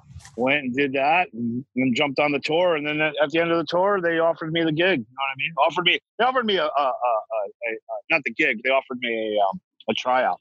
So I did that, and then I, I ended up getting the gig. So, yeah. But uh, the whole time, I never stopped tinkering with shit, man. I always fixed stuff. I always worked on. I always had cars in my house. I was always working on Volkswagens or dune buggies. I got picture of me, man. uh, Dave Lombardo came to my house. We did. Um, you guys remember that band Philm that he did? Yeah. he did this Yep. band. Philm. So the night, the day we, I went to the Big Four in in New York, right? Picked up Dave the next morning in my car, drove him to my house, and we went and did four shows with Philm, Generation Kill and Philm. We played four shows together. Wow. Dave came to my house uh, and, and I pulled him in, in the driveway. I was like, dude, I built this fucking street dune buggy. It's it's a it's a it's a tube frame Volkswagen powered street car that's totally legal on the streets in New York. But I was like, dude, you gotta come take a ride in it. And I have pictures of of him strapping himself in and I take him to drive in this fucking car. He was scared out of his fucking mind, dude. It was fucking awesome. Wow. was so much fun. Anyway, I was always you know, I, I always did like real, you know, always I, I, I do real long motorcycle trips. I've ridden across this this country eight times and never went the same way. Um, right now, I have a, a long during a long distance touring motorcycle. Makes it a lot more comfortable. I used to do it on a sport bike, uh, but uh, you know, I, I, I do long trips by myself. I, my trip this year was to Pikes Peak, uh, um, but it got delayed, so um, I'm gonna head out there in, in July um, for just a couple days, just to go ride up Pikes Peak, and then um, you know, man, life's weird, man. I, I you know, I just I do what makes me happy. You know what I mean? Right now, it's it's uh, right now it's about not getting sick or not getting well sick, and and uh, uh, uh, trying to be a better being. So you know, Right. And of course, I got to before we let you go, I got to ask you one Star Wars question. We've heard that there's going to be another movie, right? Did you you heard that? I was hoping they were doing uh they would do the rise of Darth Vader, like how he would I would like to see the moment that the Emperor finds him in the lava and then Right. takes him because if you ever read the book, read the book, the book's fucking amazing. So he picks him up and he brings him into uh, this chamber and he gives him metal legs and metal arm and a breathing apparatus together. But he can't fight or anything because he's all metal. So you remember how he was like a tinkerer when he was a kid, right? So he starts redesigning his own body to fight better, so he can learn how to. And he and he uses the force and he. He becomes You're freezing up, man. Um, oh. uh, process, and at one point in his better, good. oh, there you are. Better? Yep, Yeah, yeah, we lost you for a little Oh. bit. But we heard you say that he So- was uh, okay. using So- the force so to he- rebuild the, his his own body. Right. Okay. Right. so then he gets inside this chamber, and for a moment, he doubts. He goes, "You know, I'm I'm in fucking pain here, and I'm learning." And he and he reaches out to the force, and he goes, he goes, "Maybe I fucked up. Maybe I shouldn't have killed all those kids." And the dark side just squeezes his fucking heart, and he's like having a heart attack and he can't breathe. And he goes, "Forget it, forget it. I'm sorry. I'm glad I killed Right. all the kids." And then he kind of just did it. It's fucking amazing. And I wish they would. Make that into a movie. I'm like, oh, that'd be so fucking cool to say. One, yeah, watching. I would like to. The All right, Rob, you keep freezing up, man. There, Rob, Rob, you're frozen. I hear him. He's he's in there. It was, I think it's the force. space time we're starring. Yeah, I think the force Oh, really? is frozen you, Rob. I'm We're- we're- Don't talk uh, badly about Darth Vader. Fucking, I am late. Hi, dude. fucking, fucking Disney. Hey, Look what's who's here, it's Emily. Yeah, fucking, it's the Disney. Disney. Disney doesn't want me talking about this. Disney. Yeah, was see, they, us up they, with their they're- they don't want Oscar. anybody to hear that idea. right. Very good. Well, Rob, it's always great talking with you, man, and uh, we're we're glad you're doing well. And uh, Yeah. please keep us posted. Uh, I'm very excited to hear the the new Generation Kill single. Actually, you played it for me. Uh, I don't know if you remember, but you sent me a, a raw a, a raw version of it a while back. But I'm excited for the A, rest of a, them. a while back, yeah. Yeah, I'm sure. It's, it's actually better now because I, I I redid the vocals and I and I and I and Zeuss is mixing it, so it's gonna sound fucking sonically like insane. So cool. anyway, And yeah. that, that- I think that's breaking news that Gary Holt will be playing on it, right? That hasn't been. It's not out there yet, right? I don't know. Maybe I, I don't remember if I said it to anybody, but um, if it didn't, I hope I didn't, and you guys got it first. That's all. All right. Thank you, thank you very Yeah, much, man. Rob. That's that's So, awesome. And yeah. Rob, uh, we appreciate you coming on. You're welcome to come on talking about anytime you want. Uh, we love you. And uh, What, what, uh, one more, go ahead. one more thing. One more quick thing. Yeah, John, man. do you remember me running into me in the middle of the fucking New York City at one o'clock in the morning randomly? I, me and John just ran into each other. I was walking I down the street, and we were just, and then oh, I for, yeah, and we're just like, oh fuck, there you go. Yeah, in, Yeah. in the middle of Manhattan, of all those fucking people, as big as that place is, walking down the street, John standing right in front of me. Hey man, what's up? And then I completely remember that, and that's how I swear That's to all. God, stuff like that happens to me. I, I think we're drawn together. We're we're drawn together. Mhm. Metal is drawing us together. Awesome. Cool. All right, Rob. Well, enjoy your cigar there. Stay safe, man, and uh, hopefully we'll be able to travel again next time you're in New York. We got to hang for sure. you know, and Rob, if, if the shows in yeah, September absolutely. happen, If I uh, want, you'll hear about it, man. I'll I'll I'll talk with, with Mark. I'll post it, and you'll you guys Yeah. know about all that. So absolutely, and would love to introduce you guys and come and hang out and do interviews. It'd be awesome. Fucking a, man, right on, dude. So Cool. love you Thanks, guys, Rob. man. You guys All be right. Take it easy, brother. Thanks, bud. See you later. Bye. All right, take care, man. Take care. Bye. Bye, All right. Emily. Bye. Take care, Mark. Bye, Emily. Mwah, mwah. Kisses. Cool. All right. So Yeah. Right another on. double header here with two interviews. Um, cool. little Rob, little bit of uh, uh, connectivity issues there with Rob, but I, I think it was it was yeah, all it was still cool. I think it was great. Yeah, I, it was fine. It, it, luckily, it um, seemed to, you know, correct itself a little bit. Let me see if I can get us back to where it's just us two, and so that All I don't. I have to go to the accidentally- bathroom, so I'm going to let Emily take over for a bit. Okay, Emily is going to take over. Will Okay, you very make cool. me a yummy drink? Yeah, sure. Make me something yummy. Hi. Oh, I'm wearing my Hey, yoga Emily. pants. It's glamour. It's glamour here in Strigl land. I just Hey. unclog. I just uh, unclogged a toilet. My my my boys like threw like 10,000 like wipes into the toilet and thought they would flush it. That was fun. So the, the, the days of rock and roll glamour are over for me. Ah. well, Emily, how are you? Uh, I am happy that uh, you were taking the time to hang out. You always have stuff going on. Like uh, the the last Friday, I think you had your own Zoom thing going on on another computer in a different room. That was two Fridays ago. Last Friday, I was doing my roots for the first time. I Oh. did my hair. And I, so I was Speaking of hair- upstairs. I was upstairs, like bleaching my hair.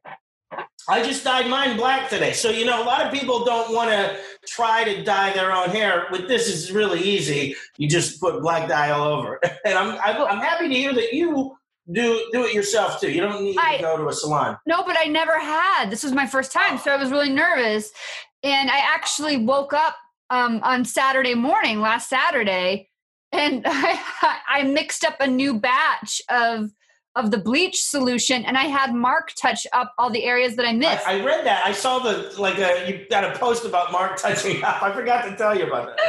it was great, and he actually enjoyed it. I think he was like, "I'm kind of good at this," you know. So it was So it was fun. I, am an expert. If you ever, uh, if, you know, if we're ever quarantined together, I can help in the future. Are you really? Do I'm you a hair you, expert. Without are a you. I- seriously? I, am a hair dyeing expert. I, I know how to. I know how to mix. I've got the tools and stuff.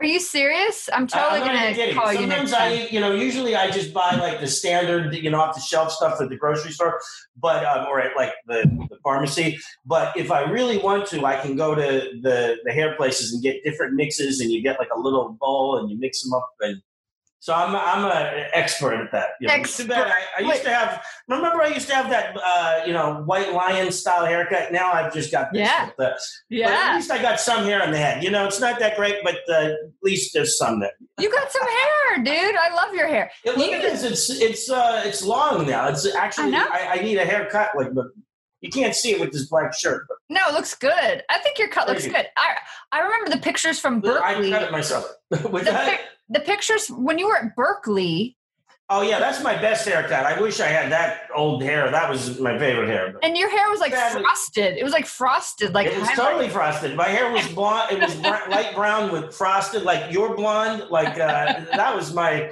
I wish I still had hair like that. But sadly, you know, I'm. I, you know, I don't want to mention the age, but everybody knows what age group we're in. I was born in 1969. Um, so hey, you know, it, you can't always. You know, I've, I'm coming to grips with that. I need psychological counseling because I still think of myself as that Berklee hair, like that. Uh, you know, slaughter white lion. Well, actually, when I went to Berklee at first, it was more like a Bon Jovi, and then it, it um, actually it was like a Dave Meniketti, and then it became a Bon Jovi, and then it uh, that's the Dave Meniketti. He's in uh, Y&T. Then it became a Bon Jovi. Then it uh, then I was going for the Blas Elias uh, slaughter look, and Oh, I I love did, it was never that cool, but it was my graduation from Berklee pictures. It was His hair was long though. yeah, yeah, he hair had was really long. Yeah, Yeah. His, he was the coolest in my opinion. Did you was your hair permed or was that natural? was that Perm, natural it was curl? perm. Yeah, perm. Mark I used to had a perm. I don't What's think that? Mark had a Mark. I don't think Mark. I don't know if he had a perm. No, I, I believe Mark may have had a perm in, in, in I know he did in high school. I know I did. I know he did in like high school. Oh, okay. Um, and it wasn't necessarily a good perm either. we got to ask Mark to dig out some perm photos. But Mark, Mark has the best hair. He's always worried about like you know his hair, but he's never Yeah. going to lose his hair. He's got great hair. He's got um, good hair. When when you can grow bangs as long as he does, this is called. Yeah. This is the hair segment of talking about. Bangs as long as he can. That is that's a, the key to success because all the people on the hair club for men site wishes they could grow yeah, grow bangs. You know, I know, can't. right? You know, No, he I at least have some bangs. So that that's. Uh, I mean, then I don't know what you're calling them, but or they would be called. I don't know if Bangs, right? Bangs, they they're, they're not Can you, can What you see what that says? It says cheers. Is that handwritten on there? No. Uh, It's just who cheers. wrote that? Cheers. Ching. I'm beer. classy. I'm classy. I drink out of plastic cups. Yeah, but did you? Is that so? Did that plastic come uh, cup come with the word cheers written on it? It did. Oh, cool. You know, we had. Did we have? uh, What was the last party we had? What was it? Uh, oh, for your fiftieth. Yeah. For Mark's fiftieth. I think I Yeah. I bought a bunch of these for the for. Do you want Very your cool. your chair back? Was that the party that? Uh, I, th- yeah, that was the one where Mike Lincoln, really much like it, was um, having a, more of a, a good time than he normally does. Because Mike usually doesn't drink that much, and he was he was. Oh having no, you, you time. did. The, Oh, that was two yeah, years that was a while ago. This this is the Oh. recent one. Yeah, you guys were Oh. to, out in California. Oh heck, right. We were on tour, so we missed that party. Sorry. Yeah, so yeah, I think you're thinking of the party where the morning after I opened our dishwasher and there was a giant divot of grass in our dishwasher. How did that happen? Exactly. It was a good party. That's So, that was great. Speaking of that, I remember uh, Hollywood, uh, formerly uh, Shermy Sheldon, was there. Right, Mark? Yep, yep, definitely. So, guys, for, for Facebook people who do not know, who do not, I- you know what? I made fun of a few people on television who had, uh, you know, not to their face, but who had uh, mishaps with technical stuff and not saying the right thing. And and guess what? I am paying for that tonight because many times tonight I've not been able to say what I wanted to say. And we've had technical problems. So guess what? I, I'm getting Well, a taste of my own medicine. What, what were the technical problems? You mean just with Dukes? Uh, yeah, um, yeah. I guess that's the only technical problem. So I think we did pretty good with the technical stuff tonight. I just don't think I uh, it, it was as eloquent as I could have been, and it has nothing to do with drinking. I think the problem is that I haven't been drinking enough. I think I Right. need to have more. I, I'm uh, I'm not as good when I'm perfectly straight. And I, I mean, I'm kidding around. no, there's something to be said for that. It's a little more laid back, right? Right. But certainly when you have, it's hard to get a rhythm going when you are having technical difficulties. And when someone Right. keeps on freezing and you keep on losing a word here, or there, it's Right. difficult. Yeah. yeah. I, I think we pulled off Rob's interview great, though. I think we did a good job. Um, Mark, I, can, do we still have time for the brush with greatness segment? You want to sit, Um, yeah, I'm, you, you want to sit down? sure, sure. Well, Emily, you don't have to leave. You can you can both sit down. Pull up a chair. Emily, Ow. I did want to. I, I don't know if we have. Emily, I don't want you to leave. I want you to s- bring it seat Oh in my there God, look stay. at me in my yoga That pants. nice Dio shirt on, on the near the anniversary of poor Ronnie James Dio's passing. Let's let's quickly see if we can read some comments here, though. Uh, okay, that's a good idea. I just want to I'm look see. down. You want me to help you? Where's my I'm phone? trying to go to the actual stream Here, I'm gonna because there's 190 comments. So uh, let's just take a quick look. I love those little bastards. Bert Gabriel says, I don't know, a metal Darth Vader, Shauna Jones. Um, looking if there's any actual questions. Now, it won't let me scroll back through the comments. Really? Uh, yeah. Oh, you know what? I think that's a Facebook Live thing. Yeah. So I guess we don't really have any. But here's the thing: I haven't updated mine in a while, so maybe I can look at old comments.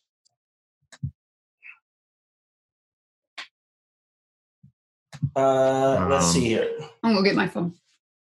Oh, we got 202 comments. That's a lot. Yeah, Let me definitely. let me say uh, a special. but thanks yeah, to I can do. Uh, yeah, brush with greatness. Sure. We you want to? Okay, I want to. Right now, I, I pressed the Oh, button. the It's showing me some of the people who commented. Right before we get into that, I just want to um, give a shout out to Shauna Jones, who we know from uh, the uh, MTV Library. Uh, Dave Arnold, who worked with us on Talking Metal. Uh, of course, Bert Gabriel. Um, On the Fuse David show, Craig, David Craig Ellis, who is one of the greatest musicians that I've met in New York. Uh, Johnny Z, Jerry Vick, Patty Baylog, my aunt, uh, John Oralema, Kevin Riley, Kyle Gunderson, and 196 more. So thanks to all of you guys for tuning in tonight. Yeah, absolutely. And again, please subscribe to the Talking Metal podcast on Google Podcasts or Apple Podcasts. And uh, also subscribe to our YouTube channel. A big thanks to all the other sites that support us, like Blabbermouth uh, randomly picked up our interview with uh, Erik Turner. I, I didn't even send it to them. They, they must subscribe to the YouTube page. So, so big thanks to everyone out there who supports us. Um, and yeah, Weird sound. you all right? Yeah, but I'm hearing like a strange thing. You know what?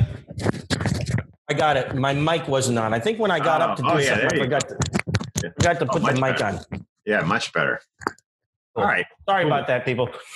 So we got we got about like 10, 15 minutes left. Uh, what do you want to do? So let's okay. Let's do the uh, brush with greatness segment. Um, so this time, uh, Mark, I'm going to ask you to tell me about a brush, and I'm going to turn. There's some Yeah. other. and like I said to you before the show, because I know uh, you could if you pick any person, I will try to relate it to uh, Okay. a, a brush. I'm going to pick two people. Okay. I'm going to yeah, pick go two for it. miscellaneous people that I swear to And God I'll have see if I nothing can to do with connect each other. a brush with greatness to them. Yeah, By the way, this is um, resin. I'm- resin uh, okay. beer. Oh, good. Six points, good. very good. Nine percent alcohol. So, the brush with greatness. I'm going to throw out two different people. One is a musician, and one is an actor. Okay. Okay. Okay. Musician, Elton John. Actor or actress, Drew Barrymore. So let's see if you have a story about either of those Right. people or both. Um, I, I, yeah, I do. So, uh, Drew Barrymore, I met her with, with my friend. His name was Tim Donnelly, and uh, he I now remember is- Tim Donnelly. Yeah, he he actually now does some big concert down in Asbury Park every year. But he was Wow. this kind of interesting guy. He worked at VH1 with me, but he seemed to know everybody. Like we'd go into you know, and he was he was more like from the like alternative grunge world, like you know all that great '90s music. Like we'd go, he'd be like, "Oh yeah, come with me and we'll hang out," and then he'd be like, well, "We pop into CBGB's." Is like, "Mark, this is the guys from Social D," and they'd be hanging out, or he'd be like, uh, "He'd be like, oh yeah, Eddie Vedder just uh, called me, and uh, you know, I got I just got a fax. Look at this fax I just got, and it's like a handwritten fax from like, uh, you know." Perry Farrell. Um, so he knew everyone. And he took me to this party. It was a closed party, invite only at Don Hills. And One of my uh, favorite venues. Lollapalooza had been going on. So it was a Lollapalooza party for just the bands and the people working. So we got in, um, and Drew Barrymore had been uh, in New York City uh, at the time, and she had You telling the been- Drew Barrymore story yeah, again? yeah, Oh, per John's request. Um, and and so um, she had been uh, on Letterman, and she did this crazy dance for Letterman where she flashed Letterman. And then she had been in page six. They said she had been dancing at Billy's topless. Oh, Uh, that, hey, I, FYI, just a, what they call a sidebar. You remember Lance Ito? Judge Uh, Lance Ito? OJ trial? Oh yeah, yeah, yeah, yeah, yeah. He, he invented the word sidebar. This is a sidebar. Um, some of those great Roy's Baby, which was the band that Mark and I were in uh, a long time ago, um, some of those uh, songs were written after Mark and I uh, were at Billy's. Oh yeah. And there was one person at Billy's that really liked the that the song um, "Twisted Valiant," and I remember Right. this was an employee of Billy's, if you know what I mean. And um, she said, "I like that through the ice and rain and snow." That lyric. I haven't So- listened to that song in a long time. I should. That's a that great up. song. "Twisted Valiant," uh, Roy's baby. Uh, yeah, no one knows what we're talking about when we talk. Yeah, it's a great song. It- one that was a these days band John and I there. had at one point, and we recorded some Okay. stuff. So, anyways, uh, Drew Barry. yeah, so we're at Don Hills, and um, and uh, Drew Barry, the the band Hole was there. Uh, among Courtney Love. Yeah, among uh, all everyone like Dave Navarro and all these other people were there, uh, and uh, so that guy Tim Donnelly, who I was with, um, we were hanging out, and he started uh, a conversation with Drew Barrymore, who was there, and she was uh, dating the guy from Hole at the time. Um, and and it, when I, the, the other thing is when I came into Don Hills because I had like long hair, a bunch of people came up to me and they thought I was the guy from from Hole. Oh, oh, Yeah. That not great. a bunch, but there were like two people who thought I was the guy from Hole, which I don't think I looked anything like him. I will have to look it up. But anyways, so then we started talking with Drew. He was talking with Drew Barrymore, and and I said uh, something to her. I said, "Oh well," I said you were in page six the other day. They said you were at Billy's. Uh, uh, Topless. topless and and she was like oh yeah I, I know they they they were reporting on that and then I and I said oh and then you gave Letterman quite a dance the other night or whatever and she was like oh yeah and she said that and then she then she um had a like a sweatery type of thing on, and she just uh, basically flashed us. Opened her, and she had no bra on. Opened her her her thing, and she smiled, and then she walked away. That that's the extent of the story. That's a great Yeah. story. Wow, Yeah. you're very word. Yeah. Tying into the Charlie's Angels, wasn't she in Charlie's Angels? Uh, newer one? Yes. Yeah, that was years. That would have been years it all after in that. together. Yeah, that would have been in. years after that. I'm trying to think if I have any Charlie's Angel stories. No, I have. I Suzanne Somers uh, could have been a Charlie's Angel, but uh, Yeah. you gonna say something? I was gonna. What was that topless bar that the three of us went to, like together in New York City in Hell's Kitchen? That was pri- uh, no, no, Oh. Private Eyes. Was it by Was it by Port Authority or something? think yeah, I thought Private you knew Eyes. the one you're. That was What was it? It was Private like Eyes. a It bikini had bar. Tables. It was small. No, no, no. It had tables. Yeah, yeah. No, this was Private Eyes, which at the time we went, that was when there was a a legal uh, thing going on where uh, strip bars couldn't be in certain areas, so they had to they had to completely change the vibe of Private Eyes to a completely don't ever different vibe. remember going there with you. Wait, where's They- food? Yes. No, Yeah, it was I don't after. Okay, we went to an adult um convention. Remember that? Right, Oh, right, oh no, right. that was not Private Eyes. That wasn't Private no, Eyes. no, we went. This is what that was. Evan Seinfeld of Right, Biohazard had invited us, and what was his wife at the time? Tara Patrick. Tara, Tara Patrick. Patrick had She's invited us a to great come. Star. To an adult um convention. Oh, that Right. might have been Rick's Cabaret. Rick's Cabaret. Yes, Rick's yeah, that was it. That's yeah. Rick's what it Cabaret. was. Yeah. Mhm. Yes. And I remember being, I was at a table with you two, and I think they had food and stuff. I don't know. Yeah, And then Rick's we were, we were getting up to leave, and these guys at the table next to us tapped me on the shoulder, and they're like, "Come here for a second. Come here for a second. Are you with? Are you with those guys? Are you? Right. Yeah. Remember that? They were like those two dorks. Like you're No, just hot chicken. no, you're but the, I oh. think they thought I was a hooker, so I don't know what they thought. It was hysterical. I was like, yeah, No, that, I remember that. Yeah, no, you know what? The story I was thinking of, I think that was uh, Rob Fiorentino. That was the Private Eyes. But Right, um, well, and at that, I have a picture of you at the adult film convention. Because do you remember a guy named Tyler Fyre? yes, he Now, was like Tyler a, a- Fire a was circus at that- member.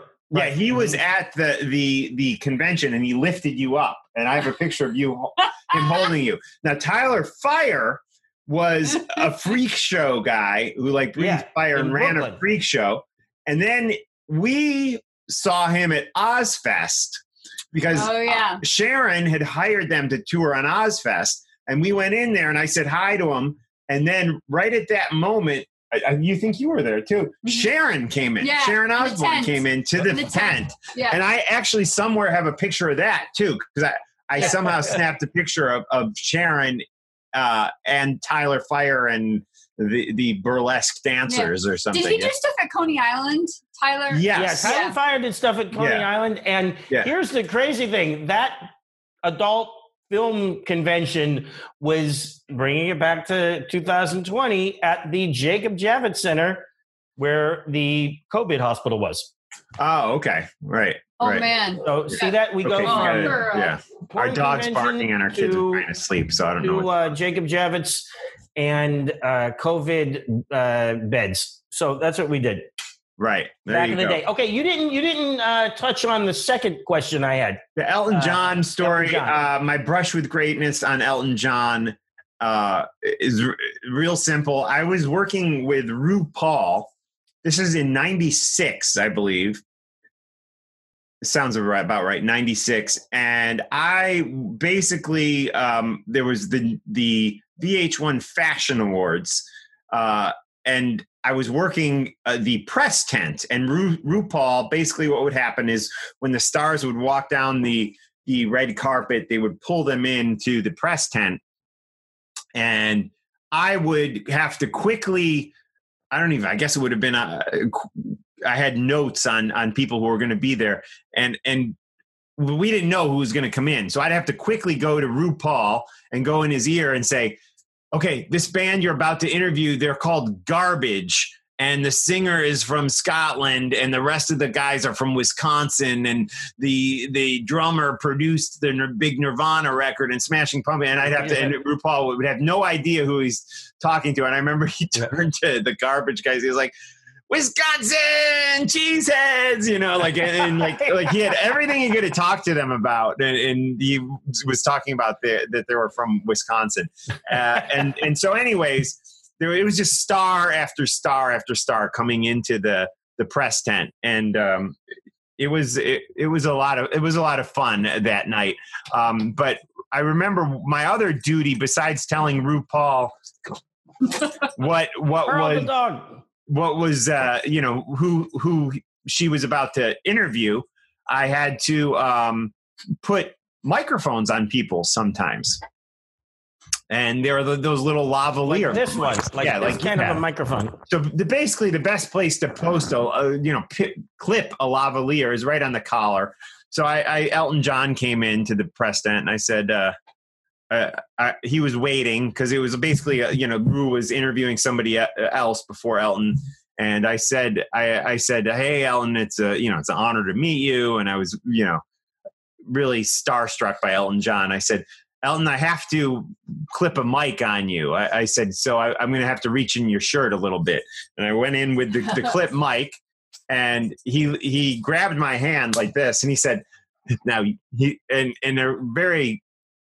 gay way he said be careful where you clip that mic and he started laughing this sinister laugh like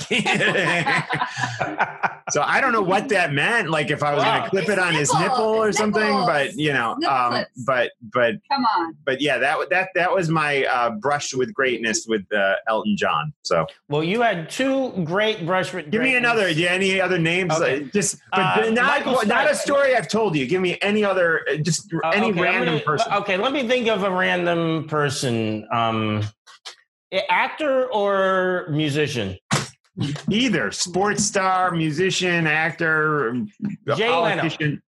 Jay Leno. Well, Jay Leno, I met. I have a picture of him, which I've posted on Facebook. Uh, in San Francisco at a private uh, event, I got to see Jay Leno do stand up. Also, probably in '96. Come to think of it, um, and you know, he was already the host of the Tonight Show, but he did this private event, and he just he just killed it. You know, and he was And you said he was dirty. He was he dirty. wasn't he wasn't dirty, but he was dirtier than he would have been on the Tonight Show. Um, and oh, I see. uh, yeah, I he thought was- you meant dirty, like as in like not physically clean. No, no, like like his, his, his jokes were a little, Yeah. a little, you know, um, a little, yeah, a little bit more so than he could have gone on on television. And we got to meet him afterwards. He was very cool. Got a picture with him. Um, this is like pre cell phone days, you know, 1996. Uh, extremely, extremely funny guy. And I, I'll, I'll admit, I was always a Letterman guy. Uh, you know, as far as the sh- wa- who I'd watch at night, but he his stand up i had new respect for him because he just brought the house down he was so funny and he was so Wow. personable and such a nice guy that uh, i really came to uh, respect him and and start to watch his show after that and uh, wow what a, what an amazing uh, career he had you know Conan Yeah, no, and doubt- no doubt about it. are my favorite. yeah conan was I like all those guys. I actually like all all of the people that we're talking about. Uh, you know who I think was an amazing talent, and and no one could dispute this. But I have a specific story. I, it wasn't uh, that up close and personal, but um, I, Mark, you might even have been with me, or this could have been the year before. But I was out in Vegas for VH1 Rock Honors, and I was in the arena uh, during what what was a sound check, and Robin Williams, who was uh, I believe hosting that year, okay just went up on stage. They brought him up on stage, and he just ad libbed about like a 15, 20 minute bit, like completely ad libbed. And it was amazing just for the crew. And and I'm so sorry that whatever was happening to him was uh, that bad that uh, it ended the way it did. But uh, Right. that was something that this wasn't like something he planned and you know where there's a script and you kind of have like a little idea of what you're going to do this was just robin williams winging it just for the heck of it because he was standing up there waiting for them to get like do a sound check and he was that cool so uh, that was just something that i was lucky enough to to witness in my lifetime He was he was one of my first crushes. Wow Mork and Mindy. Yep, Mark. I, I. I love that show. Oh and you know what the coolest thing is is that in Mork and Mindy, I believe it was her father owned a music store. Like, Ah, I sort of remember that. Yeah. Yeah, And, and And, you know that's where? like my favorite thing, music stores. But so Mork Mork got his start on Happy Days. Do you remember that? right, right. Yeah, Richie Mhm. Cunningham had like a, How I missed that. yeah. Ri- Richie Cunningham had a s- space invader, like a alien encounter, and it was Mork Yeah. landed like in his front That's yard. amazing. Yeah, that's Yeah. so cool. But the Mork greatest thing about and Laverne and Shirley. Those were the shows. Oh, I And- love those and, shows. Uh, Shirley. Uh, Chachi, lo- Joanie loves Chachi. I never watched Chachi, that. I watched a couple watched that, episodes. ever I feel like there may have been one one other. I, I'm not sure, but uh, of like the pairs, like Uh, of the and spin-offs. Mindy and Laverne and Shirley, and oh, of the Happy Right. Days spin-offs. yeah, I mean, I could. Yeah, I I, and you know, I really like uh, uh, one thing. uh, My friend Mitch Weissman, I believe, was on Joanie Loves Chachi, and I believe Vinnie Vincent wrote music for that show. I could that, that is that is true. I I, I That is true. seem to remember that. Yeah. And um, what? Oh, uh, you know who I really like? Lenny and Squiggy. They, they didn't have their Oh, own yeah. show, Yeah. but uh, they were part of Laverne They and Shirley, and of course, They were um. Michael McKean. Um, yeah, uh, of course, Spinal Tap, and uh, I had a. You know, this brush with greatness was supposed to be about Mark, but I, I had a brush with. Um, uh, Spinal Tap a couple of different times, and uh, it was really great. I, I met uh, Michael McKean, Lenny, um, in makeup, i- i- you know, in Spinal Tap character with the wig and Right. How cool was that? And I told them that I would because they they had a problem with all their drummers with passing away. That I said if they ever need a guy, they should call Ostronomy, and I would be the drummer. And I showed them a picture of me with uh, with one of those. Um, uh, it was a, a, a one of my female counterparts, uh, and uh, they- asked if uh, if she did was she have big boobs? She, she did. She. They, they, well, they all did. So what did they say. John? What's that? What did they? What did he say? He just asked if he goes. "We'll we'll consider you if it's a package deal. Like if Right. it's you and the girl, you Right. get more chance of doing it. But if it's just Right. you, it's not that good. there you go. Cool. All right, guys. Well, we're gonna start to wrap it up here, and uh, you know, How we doing on the show tonight? Let's see, uh, gonna yeah, we're dropping off with the viewers a little bit. With Twenty-one people watching, so not not a heck of a That's lot, cool. but we we had like sixty at the beginning or something. So oh, that's good. That's yeah. pretty good. Yeah. Well, you know. Don't some people watch it, rewatch it later? yeah, people oh yeah, it goes out as a podcast, and then also and people it- continue to watch it on Facebook uh, at a later time because it still appears in the different feeds, and then we share it with a bunch of feeds, right. and um, everybody who's been on will share it. And do you want to end with a song for the podcast version, John? Yes, I'm trying to think if I forgot anything. Um, if I did, I'm going to be bummed out. But uh, let's see uh, if I have anything. I have notes now, people. I have uh, notes, um, and uh, I think I've gotten everything. Uh, yeah, we did. Uh, we did the uh, kiss mask. Thanks again, Christina. COVID. I, I'm not making light of COVID, friends. Um, and uh, anyone who's watching that may or may not be a friend. Uh, I'm friends with everybody, but you know who knows. Uh, but sometimes I make little jokes, and and that was one COVID. But anyway, so I did the mask, I did the beer stein, I did the can of beer. Um, want to make sure that everybody goes out and buys a Zoom. I mean a Dash vodka. I keep Dash saying vodka. Zoom because we're doing a Zoom. Uh, we should. Zoom and Right, dash. We're actually um, advertising for Zoom because it says Zoom on the bottom of the screen, but, but Dash verbs. Vodka is awesome. They're both verbs that need to move quickly. Yes, Zoom and Dash. So you're right. You're correct. You There you guys, go. I still got. I think I'm going to have to send you that Zoom unless unless we can get together at some point. No, you gave. I mean, z- dash, dash. time I was. We were at your apartment right before COVID. yeah, it was Got like the weekend before weekend this before. happened. yeah. Yeah, So, and I remember, I think you gave me a little taste of that dash, and it was delicious. It's amazing. Yes, and um, it's, it's really some of the I you t- I tasted it too, and it's some of the best vodka you can get for sure. Thank you, guys. Yeah, yeah, it, it's awesome. It's awesome, and thanks to Hank and Rennie Reeves of Texas, and uh, the whole gang at the Dash compound. so it's going to be good. right. All right. So who who do we want to get for next week? If we have nobody. So, yeah, we we, we um I, I have some ideas. So we need, we need to. I want to get somebody big. I want to get somebody like real big. I'm trying to think. I like the kid. He was good with the first. Jason was great. Hart- Jason was so good. What's his Jason name? Hartless. Jason Hartless. He's you got to go watch those YouTube videos uh, or Facebook videos that I'm telling you about where he's playing. Um, he is just insane. Uh, Right. Watch the one that's uh, from the Toto. It's like a, they do a cover song of uh, this guy named David Paich. He's the keyboard player for Toto. He must have had some kind of fusion side project, and it, the song is called E minor shuffle. Um, Okay. That is just insane. I mean, these musicians are like great, but it's rocking. It's rock. It's jazzy, fusiony, but it's rocking, and it's great. Um, yeah, I mean, I mean, we, we should reach out to some of the great guests that we've had on the podcast, like uh, of course Rob Halford of Judas Priest. You guys, did you hear the music, Mark, today? Yes. Yeah. it. Okay, good. I, I finally did it right. So that theme song, of course, was Rob Halford of Judas Priest on vocals, Metal Mike on guitar. I believe Roy Z was on that. Yeah. And uh, I so I think we should reach out to Rob Halford of Judas Priest and see if he would uh, uh, want to come on and give us an update on how he's doing. So that's that's my vote. for Could happen. future You never know. You never know.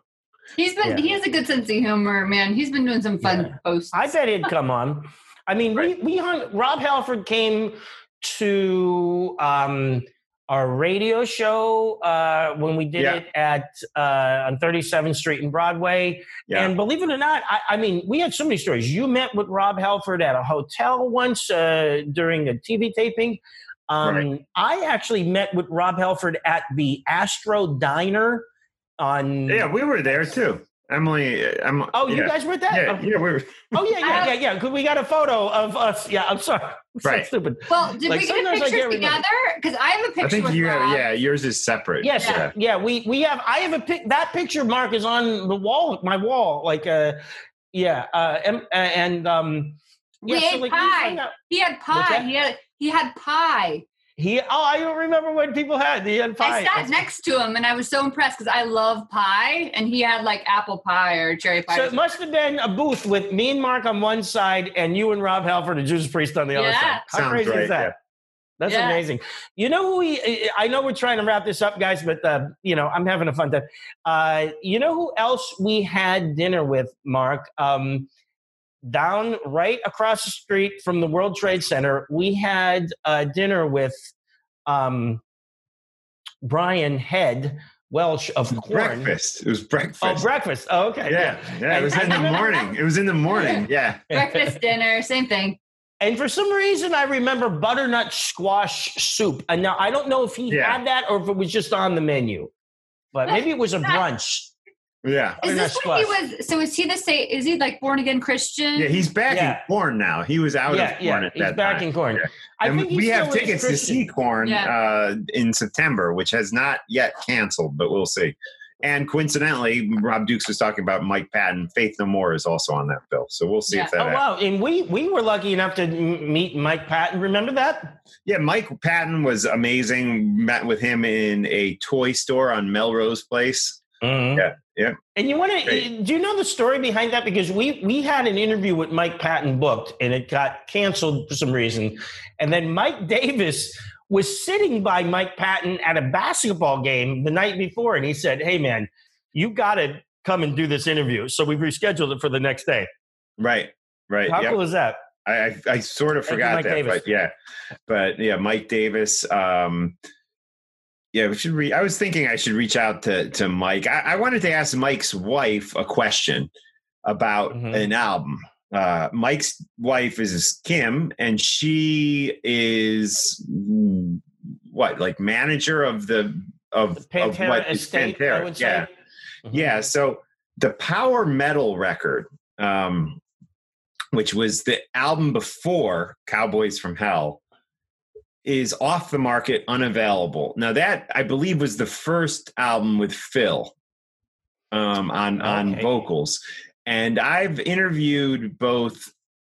I mean, we've interviewed Vinny, and I've interviewed Rex, and I've interviewed Phil, and I, I've definitely asked Rex and Phil about that record because it's not available. Uh, and it's Wow. now like like bootlegs of it are going for thousands of dollars. Everybody, you know, is downloading it illegally, and both Phil and um, Rex basically said, "Yeah, it should be released." They told me that. You know, it, it Wow. Phil actually spoke really highly of the record. He said it was more of like a Judas Priest vibe for us, you know. Um, and uh, what's what's wrong? I'm just She's straightening out the, the dog photos.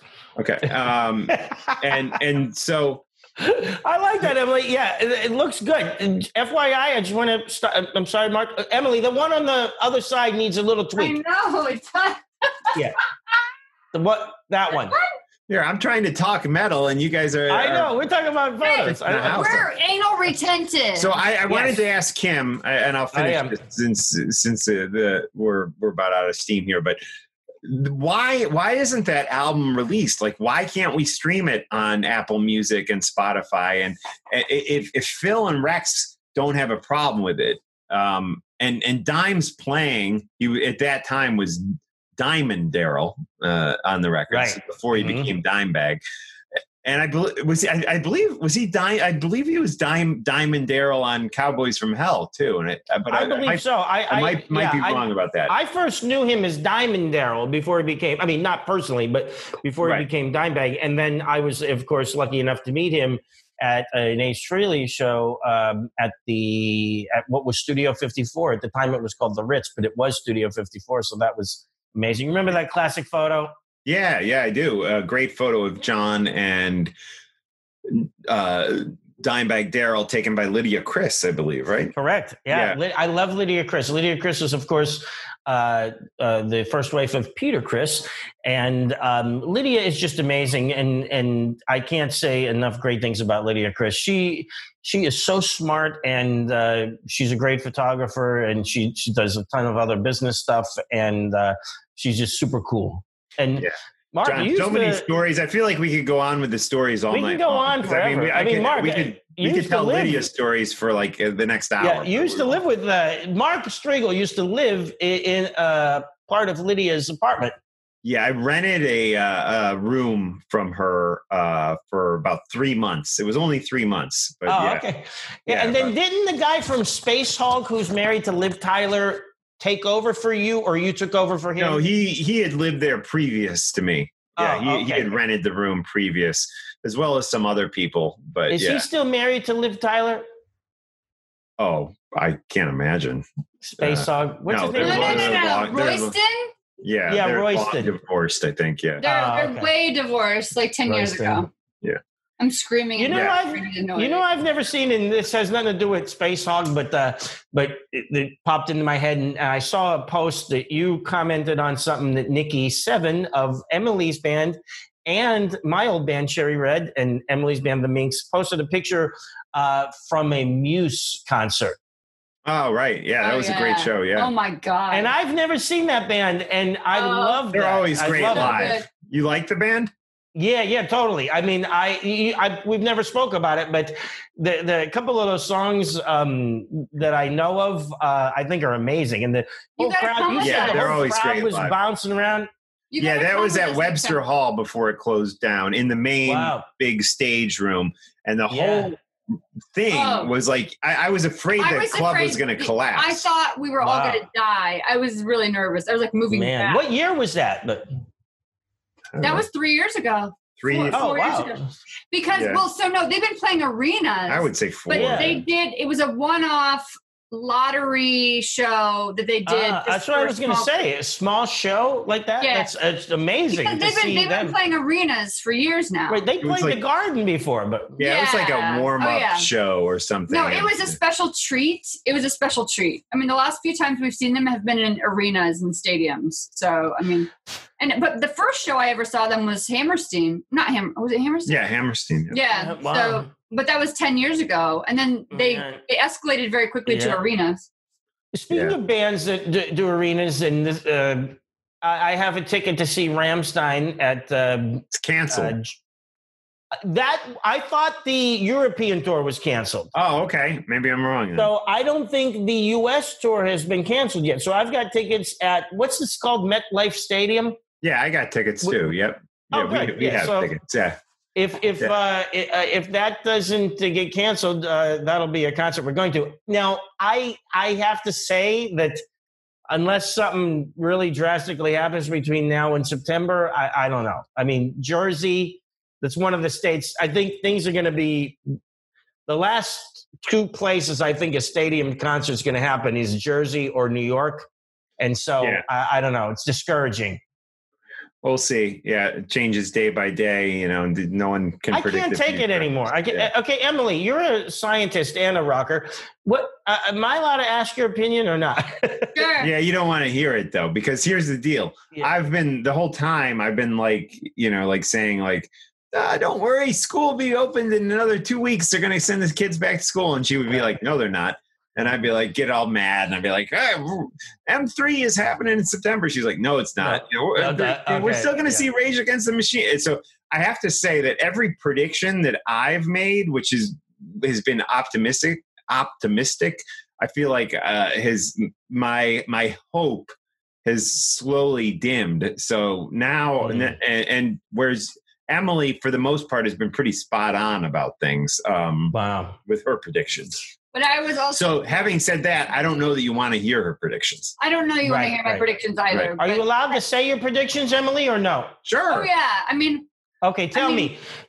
Okay. August concerts with Ace that Like It is opening up for happening or not? Not in this area. not in this area. I think it Yeah. de- it's going to depend on the state because I can tell you that our What state? uh, well, I can PA tell you. and Ohio. uh no, I, Ohio's not in great. Ohio's been a little bit- Ohio's declining. They're though. declining, but they've been a hot spot, and any place that's been a hot spot is going to see a secondary spike, probably similar to the first. I hope that doesn't happen.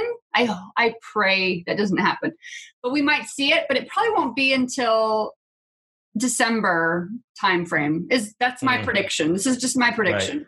So, I could be totally the- wrong. Okay, hope not. here's the thing. I rented this video, you know, not an actual tape, but on demand of a movie, and I think it was called Contagion with um not Oh, Brad don't Pitt. watch that that. It's awful.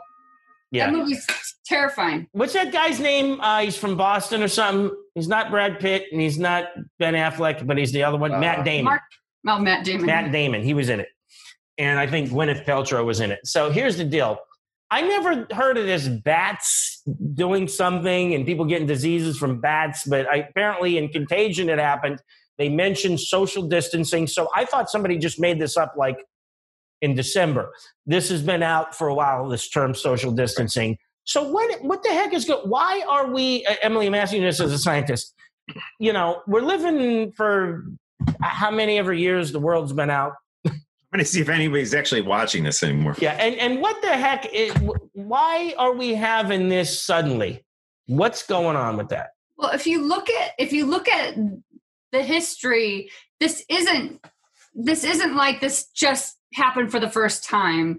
You know, Okay. the, the Spanish flu was we've had a lot of pandemics and we've had a lot of diseases that have ravaged ravaged beyond what covid has. If you look at like smallpox and you know a lot of diseases that ravaged us it's fairly recent. It just so happens that we haven't seen anything in maybe 100 years this bad right? Okay, so I, I wouldn't say it's coming out of the blue number one. Number two diseases moving from animal to human is not a new phenomenon it, it is not. This is how a lot Okay. of things and the, and the biggest one i can tell you about is is hiv hiv moved the first time they saw it in humans moved from a, a chimpanzee to a to a human.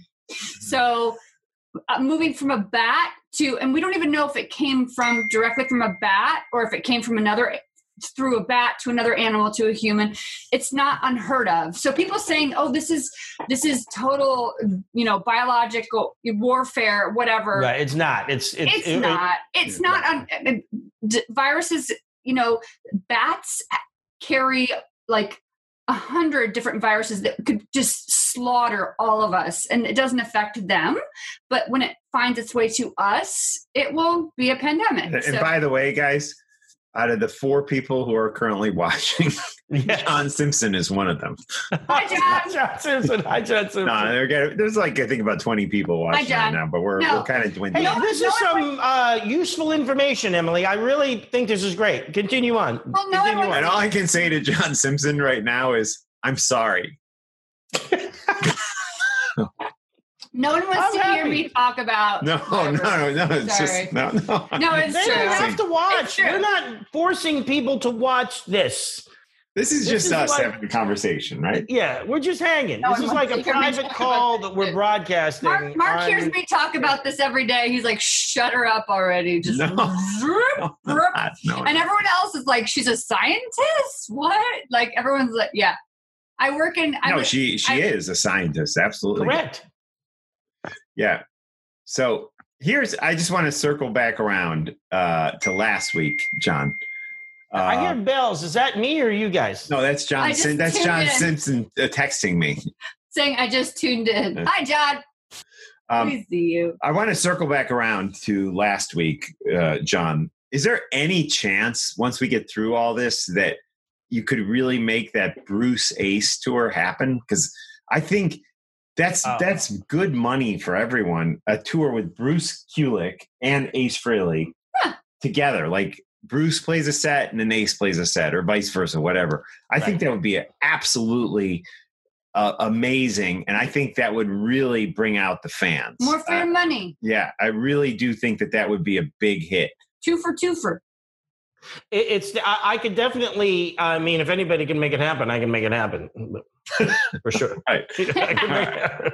We're gonna hold No, you. no, to I can make it happen. I just have to, you know, when when you put a tour like that together, you you have to. There's a, yeah, I mean, there's any tour. There's a whole bunch of things that, but eh, but I definitely can get the spark going to uh to do something like that. And and what it what it takes is it takes um like basically just here's here's how it would work. A booking agent would have to uh, put the word out there that uh, these two bands were interested in doing this. And then you'd you'd have to wait to see if offers would come in. So Right. anybody could go do a tour or say they're going to do a tour no matter what. What usually happens is you you want to see what promoters are going to uh, pay for it basically. And uh, so you kind of put the word out there and then you you wait to see what comes back and then and then you decide you do it so but I, I personally also believe that would be something that i as a fan would just love to see and i think it would Yeah. be great Yeah, and I mean they're both still playing so well. You know, it's it's like I, I just think that that would be be great. And It'd be uh, a great build. as a Kiss Yeah. fan, I would love to see that. But John, love we're gonna let's wrap it. You, let's we got to play Okay. a song to take us out. What do you want to play? I Okay. picked that other Um, Ted Nugent song. You, you should pick one to end the show. Okay This is um, podcast version only. Uh, podcast version okay give me a give me a genre oh heavy metal No. uh, the hip hop, yeah. hip hop yeah i'd like to hear remember that I, Drake. Hey, Should we had- no, we had- the Illin. Come on? We had Dukes on earlier. We could do Run DMC for real. yo. yeah um he's a metalhead. Yeah, no. Remember, I had a remember, Mark. I had a CD in our old apartment. It was called like something from the Illin or something like that. You remember? No. We used to get these CDs from work, and I won't say what work, but we used to have like tons of CDs. I used to have Yeah. tons of videotapes. I would go to the trash chute and just dump tapes. Down what I used to do when I worked at VH1 is I'd go around and all the execs would would they get all these CDs and they'd put them in the hallway on the floor, right. and that meant they were free game. So I would yeah. go around and I Mhm. would Scoop 'em collect all them. up? I just take them all, and uh, I'd be like walking back to my desk with like ninety CDs in my you hand. know what? We we need to then- hear. We need to hear about Norris your conversations with him. What was his name? Not Norris. John Norris, No clue who you were talking about. Norris, but Fred um, Norris. Um, I, I so I, I oh Kurt Loder You mean? Oh no, yeah. it's Kurt Loder. Sorry. Yeah, so I, I would come back to um, my desk with like 90 CDs and I, I'd put them down and I'd take out a couple that I, I wanted or that looked interesting. And then I'd take the rest down to St. Mark's Place. Uh, and, Oh. and I go to a place Oh. called Sounds. Sounds. Right. It was above um Trash and Vaudeville or Correct. below. Uh, Below. below. Yeah, Yeah. you're correct. Yes. Yeah. And and I, remember would uh, or or next to it. It may it may no, it was I like, think it was below. kind no, that was Kim's. That was Kim's. Okay. Kim's was But below. Trash was two Sounds like, floors, so. Sounds Yeah. must have been next to it or something. Yeah, because sounds you had to walk up the stairs. Mhm. Yeah, uh, but you're you're right. Same little area there, and I would take in all these CDs, and they would like go through them, and they'd like make two piles: the ones they were going to keep, and the ones they weren't. And they'd be like, "Well, we can't give you any for these, but for these, eh," he- he'd look it over he'd be like." Forty-one dollars. It was always like an odd number. Some I think that was that was that was like they say that was their because the odd numbers like if you if they would have said 40 you don't believe them but if they say 41 it sounds more Yeah, it sounds more legitimate. yeah and i would be like sure That's funny. and so he'd give me cash and i'd take it and that like that 40 bucks i mean think about 40 bucks in in you know 1995 that was a lot well, of think money about he was making seventy or eighty easy. oh yeah because he'd resell it Yeah, and then they they they give you cash or they give you a little more for tr- for the Trade. trade. Store Yeah. credit, yeah. So yeah, but I, I, I definitely supplemented my my income as the VH1 as the CDs? yeah the CD Were they man. were they nicked? Remember how they would nick the? yeah, they, yeah, they like they got like a little- stamp on them or something. yeah they like have a a little cutout. Like a in the cutout, side, yeah. yeah. yeah, Remember the records? They used to call it a cutout. They had like a physical little thing in it. Right. yeah, But the CDs would have like a, a little hole punch or something in it. But yeah, yeah, yeah. Yeah. I at, at one point, when I decided to get rid of physical CDs, I still have a whole bunch of CDs now. But at one point, just in my life, even my Kiss CDs, I, I took them all to a place in Hoboken, and they would look them up on like I think it was Amazon or something, and find out what used CDs were going for, and then they'd give you an estimate based on that. And so, like, you drop this stuff off, and then they'd say, "Okay, come back in like two hours," and then they'd go through it, and then I I I sold every CD I had, like. Wow, even the Kiss ones. Yeah, even the Kiss ones, and um, Right. because I was like, I'm going all digital, so I sold Wow. everything, and now God, I have a whole folks- bunch of CDs. But oh my god, we have But- hundreds, John. Do you even understand? Thousands. In the Yeah. thousands? Oh, like about twenty Wow. feet this way, like Mhm. lined up, lined up. I believe it. I be between both of you. uh, my I believe it. Mark's laughing. He's like, Yeah, I try and get. ri- I'm I'm pur- I purged all that stuff a long time ago. He's a hoarder. It's okay. yeah, I'm a her. I'm a hoarder. with certain things only. Yeah, Yeah, with certain okay. things. With everything. So, Mark, but this is an odd podcast because we, we're trying to incorporate more of us into it. However, um, we're we're not, you know, we're not out of we're not out of our minds crazy or anything. So, I'm not saying that we should be. You are. but- yeah. Oh, yeah. like sometimes, um, you know, some of those fun ones. I, you know what I think we need? Talking metal stakeout. COVID time. Yeah. COVID sneak out with the masks. Yeah, let's Yeah. do. Let's get on some masks. Let's go down uh, to that uh, waterfall down in um, Manhattan, um, in Chelsea, Chelsea, uh, Market, Right. and let's look for Axl Rose. Can we do that? Yeah. Yeah. That was one of the greatest ever uh, things that we ever did. I think we need. We, we maybe we make a fake bar where we're social. Dis- I'm tired of social distancing, but I I Yeah, know that- Emily. that's why I don't even know if I want to stay in this area anymore. It's like I uh, you know the town of Maplewood, New Jersey. We had like 25 people dead, and then I was looking at the and you know we had 3,000 people live here, and then I look at San Diego, California, has Right. like 1.5 million people, and they got like a hundred something dead. It's like the, the Right. math doesn't. yeah. I mean. right. 1.5 million with 130 New dead, and England, then and then New and then England has been hit hard. Period. Yeah. Wow. well, How do yeah. we explain yeah. that? I don't know. Well, but yeah, we're not part of New Hey, England. I heard that um, Hong Kong only had four dead. Hong Kong. Yeah, I heard. I Yeah. don't know if that's true, but Who it knows? could be. But yeah. uh, David Asman said that today. But um, i- i- you know, it's who knows what numbers are real and what aren't. But the thing is, but I believe these United States numbers.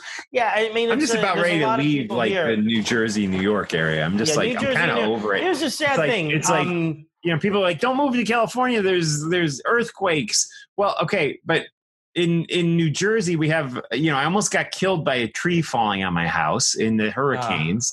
I, I you know, 9-11, uh Right. you know now this you know new jersey new york like way above any other place in the country right, right, it's like crazy way like, above why am i why am i paying the highest taxes in the Our country property to live in the most dangerous place in the world Right. I mean, people are like, "Wow, you know, I feel like I live in the freaking Afghanistan." It's All like, right, what, what the we- f- what the frick is going on How do you feel about moving to Indiana, where my family is? Well, That'd be nice, uh. Indianapolis. I was thinking could more move back to California. PA. but, yeah. I've always said we'll go back to Um, Indiana someday. I, I could go to Grizzly Adams way. You remember him? Grizzly Adams? yeah, Not definitely. get too a pet. from Indiana. Like Yeah. a bear or a dog or something. Right? And Yeah. I'll just hang yeah. out there and Right. play uh, Yeah. and have some guitars behind me. And then we can do the Talking Metal podcast from. I'll be honest. I'll be honest. Mark and I would be in California right now if it weren't for our kids. Yeah, and my family's all in New Jersey too, Yeah, so I, I right. Yeah. that's Right. definitely a Yeah. consideration. But um, it's more like it's hard to move your kids once they're established. Once they get established, right. Yeah, it's really tough. But Mark and I, when Harrison was a baby, like six months old, we said, "Let's do it now. Let's move to LA Right. now." Right? yeah, we were we've we've spoken about it many We were times. looking. Yeah, I just now it's like with all this stuff, it's like it's like I just remember like 30 years ago, people were like, "Oh, don't move to California. There'll be an earthquake." Well, guess what? Yeah, there's been some little earthquakes out there. Maybe a few people died through the years, but it's like New Jersey, we got like 11,000 people dead of COVID 19. It's like Yeah. you know 9 11, freaking 3,000 people murdered. Uh, you know, Hurricane Sandy. I'm almost I'm not laughing at that. I'm, uh, I'm just laughing. At, I was yeah, of something a, tree, uh, two trees tree fall on our house. almost. Almost one fell on me. Almost killed me. It's like it's like so. It's like Oh, it's like uh, I, I'm I'm and then Essex County is the second highest county for taxes in the country. It's like wow, what? And the schools aren't even that good. I mean, the schools are like mediocre in my opinion. I'm just like, why? Why am I living? Why am I What's up? paying so much money to live in the most dangerous place on earth? You know, and I, I know that's a slight exaggeration, but Right. you know, I'm just I'm just talking. Uh, you know, it, it, obviously things are dangerous in the Middle East and stuff, but on the flip side, it's like Jesus. It's like what the hell? Get, I, you know, want to get the hell out of here. I can't take much more of this uh, insanity, but I know it's not insanity, but I, I can't. I don't know how many more weeks I can, you know, just walk around. Well, they, he's, don't it, it's staying- rapidly. He's the governor's in Jersey. He's rapidly. I think even more more so than New York. He's rapidly loosening the restrictions. So today, yeah. he he's opening new stores letting like bike shops are now open uh, he just announced that you can have outdoor gatherings uh, it was 10 people now it's 25 people so in Oh, wow. theory you could have a you could have a block party tomorrow and have 25 people all hanging out drinking beer having a party and they're not Oh, going to okay. but it has to be outside so it's I just- rapidly moving in jersey I have to That's say good. something. sure Like everything that Mark is saying, yes, it's legit. But John, you have to understand. We both lived in New York City for years. I lived in New York City for 10 years. He lived in New York City for like 20 years. This is where our heart and soul is. right So whatever that's you're true saying about like I'm sick of this shit, we go on these walks where we can see the the skyline, and both Mm-hmm. of us, our hearts melt. NYC is what made me a, a, an adult, and you too. Like we both spread our wings in NYC, so you can see everything you Right. want and poo poo off. Yeah, it's not the way it used to be, and maybe that sucks a little bit, but that's why it's hard to let go. Right. And Yeah, I agree with that 100%. Mhm. But on the flip side, I'm like, wow, you know, we could get for this three bedroom house in Maplewood, we could get a freaking mansion in San Diego and, and uh, Yeah. not have to worry about getting killed by hurricanes and terrorists and freaking uh, pandemics. Ah, yeah, I might be no, into no. that. like on a daily basis, like. Uh, If they've got I'm, uh, seals, do they have seals? Oh. Yeah, A- Asia's I- I don't San know. I don't know if San Diego uh, has- it's, it's really nice out there. My my good friend Tommy Rulon lives out in San Diego, and he has like uh, a beautiful like beachfront home, and it's just out of control out there. It's so beautiful. It's a great area. I could deal with that. is you know that that hat I wear like every day except for today. It's, it says belly up on it. That's San Diego. It's called Solana Beach, um, it, little north of San Diego downtown. Um, great, great area. I mean, it's beautiful out there for sure. Yeah. San Right. Diego's nice. Everyone thinks I'm from California, so we should do it. Yeah. My mom was born Let's- in California. Oh, I didn't know that, Emily. That's pretty Yeah. cool.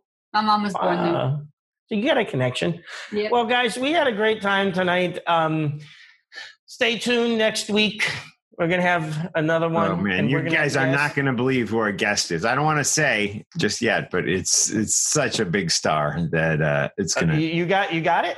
No. I don't. I don't. I don't know who. Okay, yeah. is. I'm just Now we're gonna to- have some great guests. No matter what, we're gonna have great guests. We we have a here, here's the truth, guys. We have a lot of people that uh, uh, want to come on and uh, that we've asked, and uh, some that we haven't asked and they've asked us, but mostly that we ask. And um, we're, we're trying to space it out so every episode isn't like, for example, um, we had Phil Shouse on our first episode from was good. Gene Simmons Band. Yeah, another great. blabbermouth And- headline. Yeah, and um, uh, the rest of the guys, Jeremy and Ryan, and um, I'd like to ask Matt Starr to come on. Christopher, the drummer from Accept, who also played with those guys. We have we have all those guys. I want to get Anthony Esposito on. I love Matt Um, Starr. I love Anthony. Oh my Yeah, god, we have you- so Yeah, all those guys are great. Uh, you know, I'd love to get Richie Scarlett on. I'd love to get Chris Wise on. I'd love to get Scott Coogan Oh my on. god. Um, so I think we we've got a lot of people that um, we can reach out to, but I, I don't want every you know not just me. We, want to. I feel like I'm doing um, like a politician. Um, I, I want to uh, you know every show can't be the Kiss band show. You know what I mean? We got to Right. branch out a little bit. So trying to space out the Kiss stuff. Right. You know. Yeah. Um, I mean, I think you had some good suggestions earlier. I will. We'll we'll have to think about who we can get. I would love to get like a. Uh, what about like a Saxon or something? Although the, Biff, he's in the UK, so it's going to be the middle of the night for him. But uh, yeah, we'll Ah. figure it out. We'll get some good guests, and we've had some people who actually like just hearing us talk without the uh, without Right. the interviews. So Yeah. so we will be back. Uh, let's plan on next Friday, John. And uh, thank you for hooking this all up. John Oh, is yeah. the producer of this. He's the guy who's really, uh, at least technically, uh, making this all happen. So thank you, John. Mark, Mark's a professional TV producer. I'm just a uh, uh, Facebook Live producer. all right, But- man. Multi-talented. We love you, John. Thank you. We missed you. I, love can't you wait too, till I guys. have Miss you you too. over and grill out for you and make you another. Yeah, big whenever it's safe, I'm I'm there, guys. I mean, I, I you know, whenever it's safe, because you got kids and stuff, and I don't want to give anybody COVID. Not that I have it, but you never know. Right. we miss you. We'll see you COVID. So my new song, it's going to be called "It's COVID Time Again." soon. You know, it'll always win. if we can't laugh about it, we're gonna Yeah, die. I know. might as well That's- laugh yeah, I, I for anybody, you know, I know people who've been terribly affected Yes. by this, and so I, Yeah. I'm not making light of it. I'm just, it. you no, know, they they say If that we- even in tragedy, you're supposed to, um, you know, laugh. try to, you have to find a laugh a way to bit. laugh through. you got to do it. Yeah. Yeah. Oh, Right, by the way, um, we'll leave with this.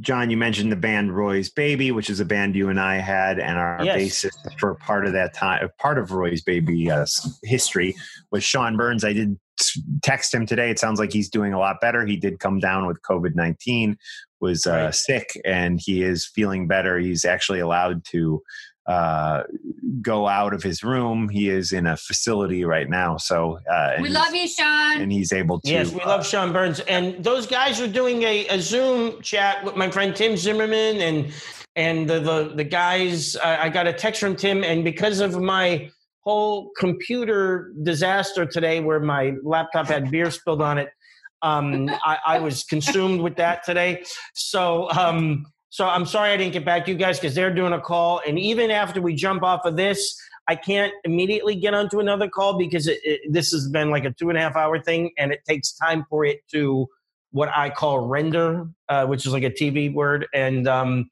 so I can't immediately jump onto something. But one of these days, I want to get on a chat, like a Zoom chat with the uh, all my buddies from Berklee, uh, including Sean Burns and Tim Zimmerman and everybody else in the band, Dodgy, Kirby, Important to Paula, connect. a lot of good friends. But Yeah. so I'm going to do So that soon, and I'm connect. glad to hear Sean Burns is doing better. Yeah. We love Sean Burns. Well, I'm glad Go to Road. connect with you guys. We, we love talking metal. We love our Right. we love you guys so much and hope you're doing And we love right. Pearl the dog, who we saw. Not Where is she? Pearl. Pearl. Pearl. Pearl, where's Pearl? She's like asleep. She's an early uh, Uh, to bed. Like she dog. goes to bed early. She Yeah. does. Okay, guys, keep rocking, Love you, and uh, John. love you too. We'll see you soon. okay. All right, man. Bye bye. Thank you. Bye. Bye bye. One, two, three, four. Those are numbers. But you already knew that. If you want to know what number you're going to pay each month for your car, use Kelley Blue Book My Wallet on Auto Trader. They're really good at numbers. Auto Trader.